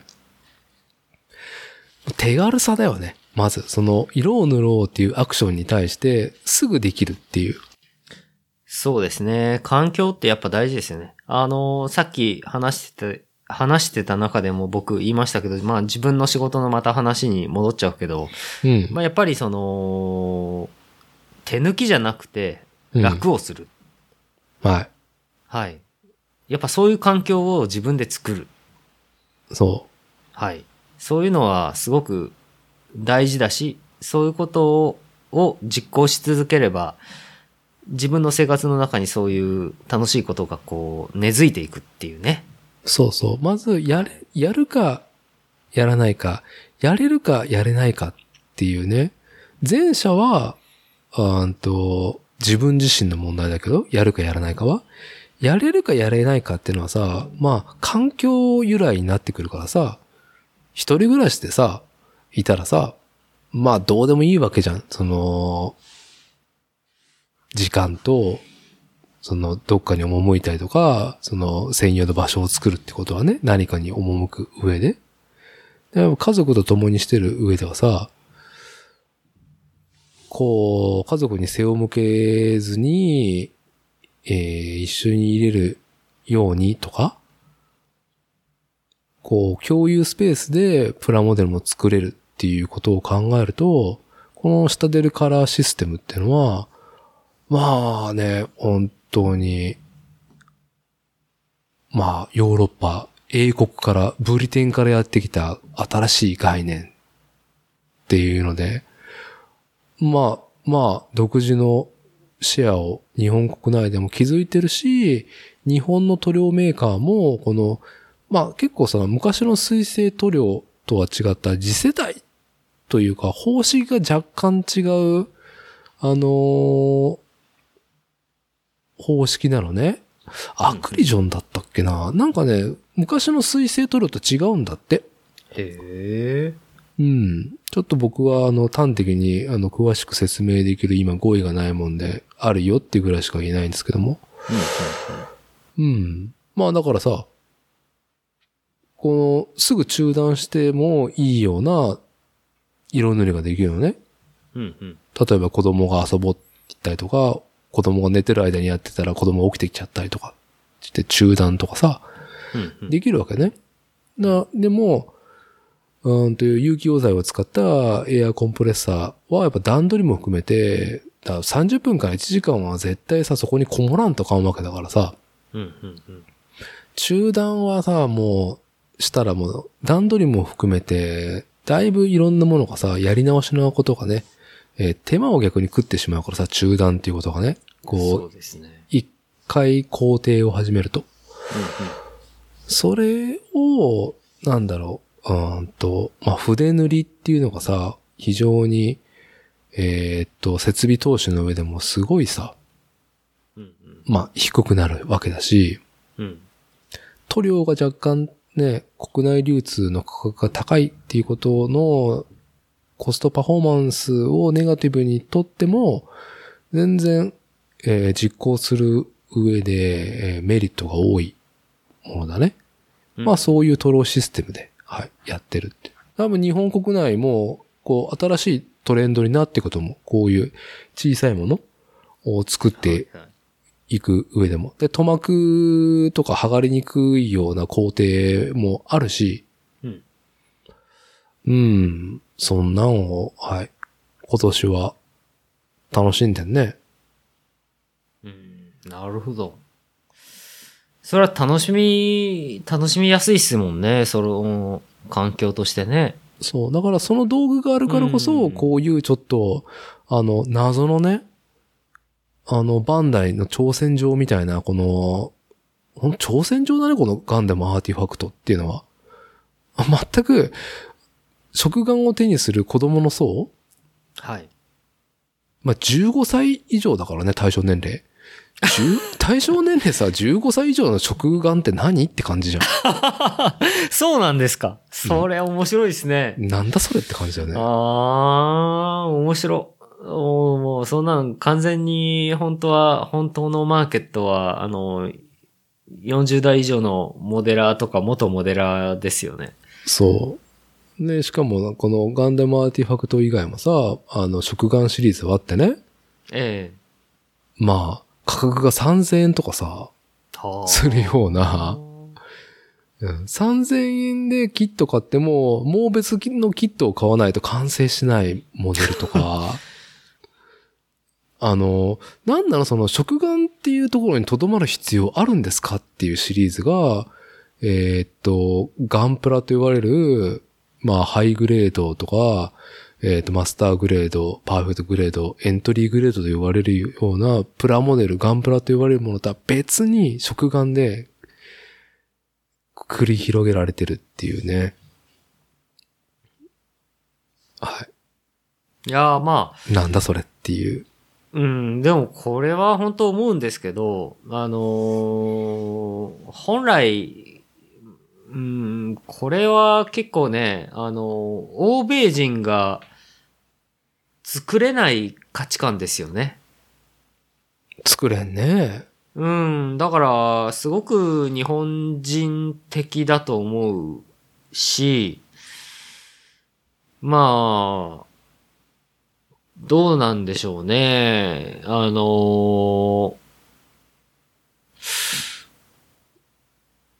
こういう遊び方があるんだぞっていうのは、あの、まあさっきもちょっとこう話したけど、まあね、あの、ヒップホップの話になりますけれども。ああ、いいですよ。いいですよ。僕が大好きなチンザドープネスの話になりますけれども。はい。まあ彼がね、ラップで言ってた、買うより、買うより育てる、作る、売るっていうパンチラインがあって。はい。いいですね。ええー。まあ ディーアイワイ 原理主義者にとっても最高のパンチラインですよね。はい。もう ディーアイワイ しないやつをなんかその買ってるだけのやつをね、ぶっ殺すようなパンチラインですね、それは。ですよね。まあ、ね、そういう意味ではこうそういう挑戦状をこうお客さんに投げてね、まあそれに応える伊達さんみたいなあのカスタマーがいるっていうことですよ。はい。まあそれをこうずっと続けていくわけですね。じゅうねんにじゅうねん続けていくっていう。それができてるカルチャーっていうのはやっぱ素晴らしいですよね。まあ本当にね、日本人の特性だと思うんですけど、うん、えー、っと、まあ、シンくんが、えー、っとあのね、職人の日々は善っていう中で、えー、っと、引き合いに出した、中で、ちょっと僕が、こう言葉に濁したことがあって、まあ、仏教は紀元前から続いてるっていうことをシン君が言ったけども、うん、ただ、一神教の他のね、あの、三大仏教の二つと比べて、ん三大仏教三大宗教いや、三大宗教ね、失礼。うん、三大宗教の二つね、残り二つ、あの、イスラム教とキリスト教と比べて、まあ、一神教では、ヒンドゥー教か。あ、ヒンドゥーもあるね。ヒンドゥーか。うん。まあ、一神教ではないし、えっと、まあ、変容を、許容してるっていうか、変容し続けることが一個の本質であるみたいなことを説いてきてる宗教だから。そうですね。はい。もうすでに、あの、こうね、原始仏教のブッダが言ったことがなんか、ね、さっぱりなんか違うことになってるとか、新興宗教を埋めるような、まあ構造をしてる、まあ、宗教なんだよね。二次創作ってやつですね。そう。同人。そう。同人性っていうね、同人誌を作ることも、まさにね、本当に宗教にアクセスして、いやいや宗教じゃない、仏教にアクセスしてるのと一緒ぐらいの、なんかその、変容することを認めることだからね。はい。だからもし、もう、ね、他の二大宗教の原理主義から、たら二次創作なんてもう本当にさ許されざるものじゃん。うん、まあそれで殺し合いが起こってますからね。うん。そのあの某某キリスト教とか某イスラム教の中ではね。うん。うん。でそれはやっぱりそのなんだろう保守、保守っていうか変わらないことが正義っていうことになってるけどもやっぱその今ね、宗教観が薄れている日本とは言われてるし、僕もそれは感じてるし、それに近いような仕事を今してるけど、うん、ただね、本質がやっぱり非常に日本人の特性とマッチしてんだろうな、みたいな、その変容していくことね、受け入れていくことだったりとかさ、そうですね。まあ、亜種を生みやすいっていうこと、はい、だからね、日本人はなんか無駄を作るのがすげえ好きなんだよね。そうですね。まあやっぱり、その、歴史の中で言うと、こう、日本っていうその、地形、地形まあ立地立地ですよね。あの、そうなんですよ。あの、日本という地形がそもそもそうなんですよ。まあね、いろんなね、あの、その、ミラクルがあった今の結果だと思うんだけど。うん、まあ、シルクロードを通ってね、うん、あの、ヨーロッパ、ね、ヨーロッパから、まあヘレニズム、ヘレニズム文化の時とかでもそうだと思うんですけど、まああの、まあ奈良のね、仏、奈良、奈良県とかにあるお寺のね、薬師寺とか新薬師寺とか、あの辺のお寺だとか、あとはその奈良京都にあるような仏、仏像の顔にしてもそうですけれども、仏像の顔の表情にしてもそうだと思いますけれども、あのー、もうそれはそもそも、まあ、ペルシャとかから来てるわけですよね。あのー、シルクロードを通って、中央アジアで作られた、あのー、まあ、仏教の、仏教にしろ何にしろ、そういうあのー、彫像、彫り物、彫った、あのー、彫刻の像の人間の顔の表情だとかが、ああ、ね、あの、通信手段がもうほぼほぼないような、あ古代からずっとこう、地続きで日本に、まあ、シルクロードを通ってきて、その終着点が、終着駅がやっぱり島国日本だったっていうことですよね。はい。で、そういうものを、こう、西からずっと伝わってきたいろんな、ね、あの、ことをいろいろこう、受け止めて、それをじっくり考えて、じっくり解釈して、じっくり分析して、アウトプットにする時間があったっていうのが、立地としての地政学上としてのやっぱり日本の土地柄だったんでしょうね。うん。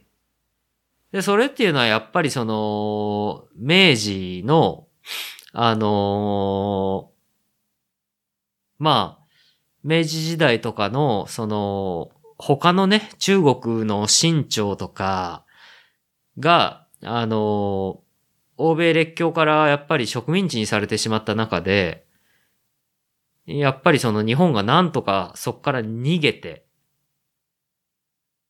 逃れて、西洋の、あの、テクノロジーをうまく取り入れて、自分たちの繁栄のためにうまくそういうものを解釈した上で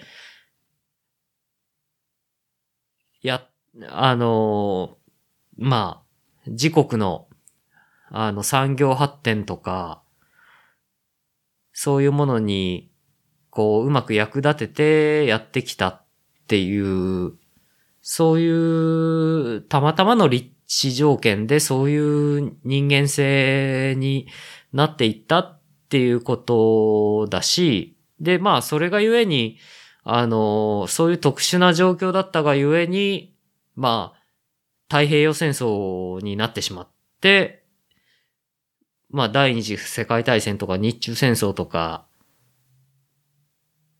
そういうところに行ってしまって、まあ、やっぱりその、日中戦争とか太平洋戦争っていうのはその日本人の特質が生み出してしまった、まあ歴史の過ちである部分もあるし、日本人が自分らの長所をこう暴走させてしまったっていう、そういう歴史でもあるのかなと思うんだけど、まあそういうものの副産物として、さっきの伊達さんが言った無駄なものを生み出す力の強さ、っていうのがその辺は僕はすごくリンクしてるように思いますけれどもね、うん、まあなんかその確率的なことではないというかなんというか、うん、まあまあその歴史上が示していることでまあやってきたってこともまあ日本人の表情の一個であって、うーんまあね百姓一揆マインドもさあれはもう本当に集団心理日本人が持ちねえー、っと得やすい心理状況だと思うし百姓一揆マインドの前提はみんな基本すげえ我慢してるのが当たり前っていうのがあるから、まあ、あの、一揆が起こるわけですよ。こんなに我慢してるのにさらにより我慢しろっていうのかっていうので、こうね、うんと、何か口火が切れると、あるボーダーが切れると、みんなそれに乗っかって、ね、赤信号をみんなで渡れば怖くないっていうね、そういう特性もあったりとかもするけども、ただね、なんかいろんな状況に、えー、っと、乗っかりやすい器用さっていうかね、まあ、あると思うんで。うん、まあ、新しいもの好きっていうのはやっぱ日本人の、まあ、長所であり短所ですよね。そうね。うん。だからまあ、歌舞伎とか、あの能楽とかそういう芸能が発達するっていうのはやっぱりなんとなく感覚としてねわかる気がするし、うん、だからやっぱりそのプラモデルのその話僕はあのそのプラモデルの話を聞いたときに、そのヘレニズム文化から来るぶねあの仏像のこうアルカイックスマイルとかの表情、うんうん表情とか、あとそれを取り入れてね、はるか西の方から来たあの文化を取り入れて自分らのものにしていく日本人のあのー、日本人っていうのはまあ難しいけれども、まあこのちっちゃい島国に住んでる人間の、あのー、そういうものを解釈して噛み砕いて、あ、あのー、自分らのアウトプットにしていく力とかっていうものと、なんかこう、あのー、関連性が今のバンダイとかの、あのー、その、アウトプットをと関連性がないわけではないんじゃないかなっていうふうに思う、まあ、感じるっていう、そういうとこですよね。最初のなんだろう、世の中に形作られるっていうことは、特に組織が形作るっていうことはジャッジが何回もされている結果だからさ、うんうんうん、まあね、うん